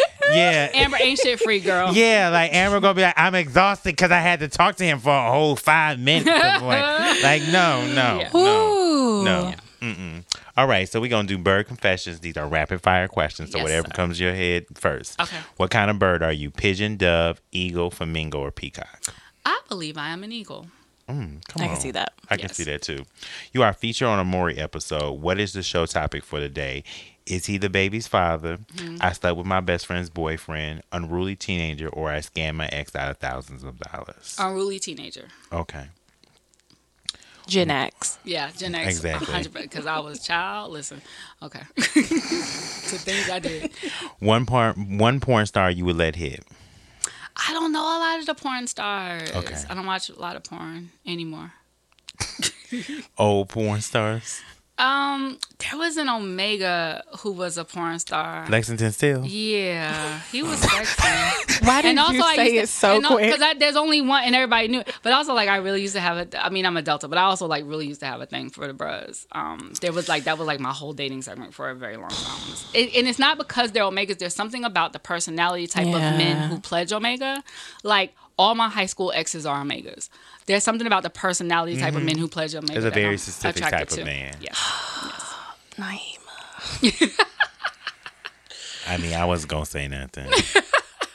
Amber, that's you too. No, yes, I. if I da- if I date, because typically I want because I like more of like an artistic dude in Right. general. But And if they I tend not to be Greeks. right, Yeah. but if I do date someone who is Greek, they are always omegas. Always, Mm, something about them. They're they're nasty. They're very. I gave them up, but yeah, They're nasty. They're spontaneous. They're wild. They're fun. they're They're, good in bed. They're great in bed. They're really good at bed. It's like, do they train them that way? okay. Yeah. You know what? I don't. I, I, because I'm like I don't have anything. To, I don't have anything to offer to this conversation. I've never fucked a Q. Only a few kappas, the alpha, and the sigma. Um, which have the ghetto. What city of love and hip hop would you rather be on? Miami, New York, Atlanta, or Hollywood? Um, New York, Okay. New York. Yeah. Your dream trade would only possess one main attribute: a grill, a nice car, a neck tattoo, a regular weed habit. Oh, a grill. Okay. Um, would you rather someone spit in your butt Oh God. Or you- what kind of okay. or or your mouth? My butt. We see each other. Cause babe, my mouth is nasty. I mean, I get kissing is the same thing, but there's something about like No. The actual that's spit. nasty. It's so debasing. Like why? Yeah, that's ill. I just had my butt spinning recently, but that's a whole nother topic. That's great. I mean, it was your birthday. Right. Fitting. Uh, uh, long nails, a long weave, or long eyelashes. Eyelashes. Okay. They make it long, long, not heavy, long. Oh, but you a bird, so Because the be people be doing heavy and y'all look sleep. They're not the same thing. ah ah ah ah. Open your eyes. Your number one rule for cuffing season. Um, my number one rule for cuffing season is don't let the cold push you into a bad decision. Come on. Because them niggas will be up in your house. Oh, child. You have to be very careful about who you let lay around your house. Word. And they won't want to leave. A sermon in Bird Confessions. and they won't unleave. I am done. My celebrity capsule collection would be with Fashion Nova or Pretty Little Things. Fashion Nova, I think. Okay. I've just started. I've just I just did my first Fashion Nova order like a month or so ago. I see the appeal, so I think it would be a Fashion Nova. Actually, it would be H and M, but maybe with Fashion Nova. Okay. Okay, come on, H&M. a classy bra. A classy bird. That's why you're an eagle. Um, Or Target. ooh. Target. They don't do them anymore, really. But Target don't. used to They have some good, Yeah. some good capsule collections. Yeah, it would actually be Target. I'm gonna, I'm gonna say Target. Okay, come on. And that wasn't even an option, but that's Yeah. fine. I actually got on my Giambattista Valli um, H&M socks, too. Shout out to Justine for buying those for me for my birthday. A real client. Um, would you rather twerk like Megan Thee Stallion, or have you create, or would have you rather? Would you rather twerk like Megan Thee Stallion, or have created real hot girl shit like her? Huh. I guess created real hot girl shit. Okay, Twerking, twerking fades, but what Come you on. create lasts forever. come on, come on. As we did learn, twerking does fade. twerking does Twerking does, fade. the twerking does fade. The twerk does fade. Most iconic thought of all time, in your opinion? The most iconic thought thought of all time is Elizabeth Taylor. Mm-hmm. Interesting. Yes. Yeah. Yeah. OG bad bitch. Yes. Yes. Was running through your man, her man, the other man, somebody else's man. Gee. Bitch was getting diamonds that came out of museums. she really is the most iconic so that of- OG. Why we do not think about Elizabeth? Yes. Mm. Well, you know, Elizabeth Taylor was Kim Kardashian before Kim Kardashian, truly. Honestly. and like, but like outdid it. Yeah, yeah, like because Kim could never. She doesn't have the range. she doesn't. Because Elizabeth could give you a convo. Okay. Yep. Um. yeah. All right. So we're done with Bird Confessions. That's all right. Kim can st- she can talk now. Y'all think just because that bitch helping people get out of jail, that she can, no, no. Even that is coached. Okay. That's what I'm saying. She can talk now. Ish. She talk adjacent. Right. Exactly. Exactly. adjacent. There. There we go. Okay. Um. th- Next, our next, next portion is Zaddy of the week. This is one man that we feel like deserves the ass, the puss, the mouth, or all, or, or a combination of all three. You know. All the Um, holes. Yeah. mm mm. Even your ear, if you that, if you're into it. My evergreen zaddy is um Clifford Smith, aka Method Man. That's a great zaddy. Evergreen, ever fucking green. That's a great one. Yeah, that's classic. Forever and ever. He tall. He just uh, oof. His He's voice. still, he's still Voice. ignorant. He's still ignorant. and he's still fine as fuck. As that- fuck. Like how? Why? That nigga Like ain't this. aged. He hasn't. No. Or if he has age, it's like It only made It him. It only it, yeah. made it better. Like he only got better. Mm-hmm. Yeah. that's a good one. Amber. Okay, so since we in the Gen X, Yeah. I was thinking Larenz Tate. Larenz is good. He's just short. If Larenz He's- could be taller, he'd be everything. Yeah, I mean, Y'all Like better if he was taller, on I might short have. niggas. If he was taller, I might have gone looking for him. how I'm how how like, small is he? He's like five, six. Six. Okay, Something like that. that's still Seven. taller than that's still taller than me. Okay. So- So, that's wor- that works for you. That Yes, works for that me. works for you. I, I mean, I love tall men, but Right. as long as you're taller than me. But Larenz Tate, I know that Love Jones just came back on Netflix. Yes. Shout out to them. and I don't watch Power, but I see, Yeah. you know, I follow all like the nigger Instagram, so they always, you know, posting that shit. Niggergram. Niggergram. I hate you. I hate you. So they Same always though. post. I don't watch it, but I know all. Of I know all of it. I know all of it. So Larenz, Yeah. shout out to you. Love you. He's He from Chicago too. either. He has not And aged. he's That a nigga's cutie. nice. Whew. So Super Larenz. cutie. Um, mine. Um, he's been an option before, but this week he was back in the news. Um, Shannon Sharpe, and Okay. I want to. I see it Sorry, Shannon. I see it. I get it. Okay, Love so let me tell y'all something about Shannon Sharpe. Okay, my 13 year gay ass who didn't really understand that he was gay, I was crushing on Shannon Sharpe Without in realizing what it 1999. was? Exactly. I was like, why do I like him so much? Why is he? I think he's so funny. okay, I have been wanting to give Shannon Sharpe. I've been wanting to give Shannon Sharpe some bussy since 1999, since the motherfucking Broncos won the Super Oh Bowl. Do on. y'all understand that that's how long I I don't remember sh- I can barely remember my classmates' names But you remember from 99, but I remember Shannon Sharpe's ass. So ah, I want y'all to know and he's only gotten bigger and finer with time. Oh, come Yeah. on. A I king, see it. I see your it. The skin, the lips. I get it. The body. The body. And you I know get he'll it. spit in your butt. Yeah. He definitely is. He is spit in your He butt. He has all cute energy. He does. he does. Very much so. He has Very- cute energy. Yes, He he does have does. Mm, Yeah. I can see that. yes. I'm not yeah. mad at that. I'm as you shouldn't be. I'm not. All right. We're going to go into our Bad Bitch Hall of Fame, which is one woman we feel like deserves her flowers who has not received them. This can be your mama, your friend, Hmm. whoever. Um, I'm going to, I will start. Mm-hmm. I would like to shout out Nicole Wray. Yes. Okay. Okay. So I want to be clear. First of all, Nicole Wray recently returned in the last couple of years to music, and she's now Lady Wray. She Yeah, shout out to her. She does like this classic old school vibes. Okay. She does soul rock. Yeah, it's, Okay. it's amazing. Roxwell. Um, but the reason why I want to salute Nicole Wray most, most, most importantly, is because the runs and the ad libs on "Why You mm-hmm. All in My Grill" mm-hmm. are so motherfucking iconic. Mm-hmm. They are the reason. Like, do you understand why you all? Yeah, like Yeah. motherfucking like. Nicole, like we speak your name, Nicole. Yes. Like the fact that you you said why you okay, like what? Mm. Can, can you pay my bill? yeah.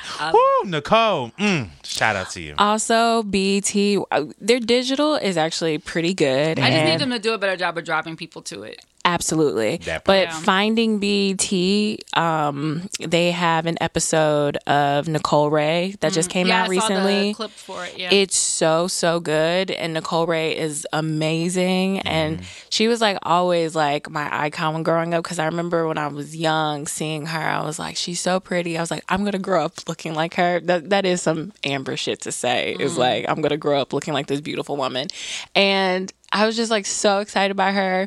And I loved her music and just seeing her still who she's working. She was working with the Black Keys, which I had no clue about.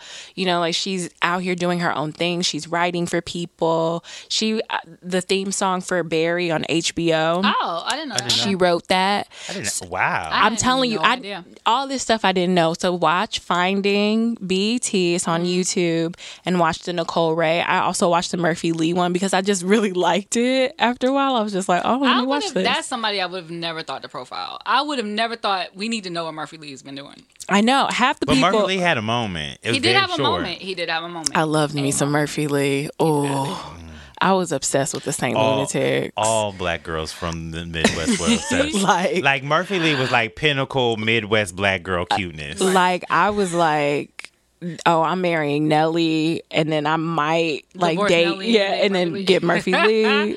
I was with the whole crew. I was always St. Lunatics. Shout out to Nelly for making Tip Drill, which will be um, will be will be pl- will be played at my wedding. I plan on having my husband swipe a card down my All crack- right. down the crack of my ass. oh my god! All right. At your wedding, Ep- yes. Lord Naima. Jesus. What's your grandma gonna say? Is she alive? She is one of them is, but she she- Still no. she'll be fine. They'll know. They'll just be like, this, This is, is what boy. they expected from me. Okay. Naima, who's your bad bitch? Hall of Fame. I'm trying to think. You know, Me too. this part. It's good. It's this is gonna seem redundant because you're gonna be like she's gotten her flowers, but I really don't think she gets the respect, the real respect she deserves. And I'm thinking about her because of um, Little Mermaid, but Queen Latifah, like Absolutely. we give La some props, but when you, I don't think she really gets what she deserves for like being like the first, you know, for being one of the first rappers to become a successful actress, mm-hmm. for being Oscar nominated, for being one of the first women to own, have her own management company, for being, you know, the TV for the TV show. Like she's done for the, being one of the first black women to have her own cover girl line for like her production company like for mm-hmm. everything she like there's nothing this bitch can't do mm-hmm. like having a successful talk show jazz albums like, like Yeah. La does every like she does everything and I just don't think we really give her credit for like the entire entertainment spectrum Right. that she's covered professionally and like killed it in her area in every Right. every single way A word. yeah Nicole Wray, I think was gonna be mine, but I, I can only think of Nia Long for right now. Maybe because uh, because she's gorgeous because she's gorgeous. I also I have I'm getting a wig made that I want to look like like hers. I, just love said Larenz Tate. Yeah. So Listen, on, I'm not Nia. Like Nia was like '90s black girl goals Yeah. all day, Yeah. all, all day. day. Like she was just the flyest fucking thing ever. She was so like girl unassuming. next door Yeah. too. Yeah. You know. Just fly, mm-hmm. just like effortlessly fly though, like right, like Right. accessibly fly. Yes. Right. Very Yeah. much so. Yeah. Accessible fine. yeah, mm-hmm. yeah. So that's what I'll mm. say. Nia Long. Okay. All right. As always, we close it out with good bussy vibes, which is mm-hmm. one quote that has inspired me a week or just spoke to me. And this one reads As radically as possible, as often as you can, remember to, and with as much passion as you can, muster, commit to what you want. Once again, as radically as possible, as often as you can remember to, and with as much passion as you can muster, commit to what you want. This is by Ch- Chani Nicholas. Um, I just thought this was fitting. This wasn't my original um, good bussy vibes, like- but I felt like this I felt like very them. men- Yeah, Yeah. I like. On and I like that, and I like that on Twitter too. Yeah. Right? I found Are they an astrologist? Yeah. Mm-hmm. Okay. Chani's, yep. Yep. So shout out to Chani. It felt fitting for nine Yeah, years. thank you. I like that. I'm gonna go find that. That's that's definitely fitting. Fitting. Yeah. Thank you guys for having me. I had a great No, time. thank, Thank, you. No, you. thank you. This was amazing. this is so good because I'm I'm I'm seeing what Am who Amber gonna be. I love that. like y'all same person. we are very similar. so I can now I can now sense like, oh, this is who Amber gonna be in ten years. So, and I like you, so you know, I, you. I yeah. like so you so I can now know that I like Amber. in That you'll still years. like Amber. Like Yeah. you'll still be able to fuck with her in ten like, years. ooh, ooh. it was getting shaky. I hate you. Naima, so before we leave, Naima, please tell us where everyone can find you, Sure. what you want the girls to know before we leave. We the Yeah. Bussy Hive, just tell them everything. The easiest way to find me is on Twitter at Naima, N A I M A. Um, but you can find everything else I do and a link to all my different little lives or whatever at naimacochrane.com. So N A I M A C O C H R A N E dot com. Anything coming up that you want the girls to know about? Um, I don't think so. I mean, but things keep happening to me that I didn't expect to happen. So, Oh, child, I. Blessed, Listen, bless. blessed fat bitch pussy. Literally. So yeah, y'all could just and um, if you follow me on Twitter, I promise whatever's popping, whatever I do, when I remember to, I'll I'll promote it there. Okay. Yeah, but thank you guys for having me. I had a great time. Thank you. No, Thank you for coming. Yeah. All right. As always, guys, y'all can follow us on Pray Thot on both Instagram and Twitter. Um, and then you can obviously listen to the podcast on Spotify, Apple Podcasts, SoundCloud, and Google Music Play. Please tell a friend to tell a motherfucking thought, to tell your auntie, to tell your uncle, um, your progressive uncle. Um, but you know, tell your closed minded uncle too. He might learn something. Um he probably won't, but hey. a play is a play. Um, yeah. As always, Bussy Hive, we appreciate y'all for listening. We apologize that we had a week off. That wasn't our fault, though. I guess canceled. but hey, we still love them. It just hey, things happen. Um, as always, we will continue to appreciate you guys for just supporting. And bye. Bye.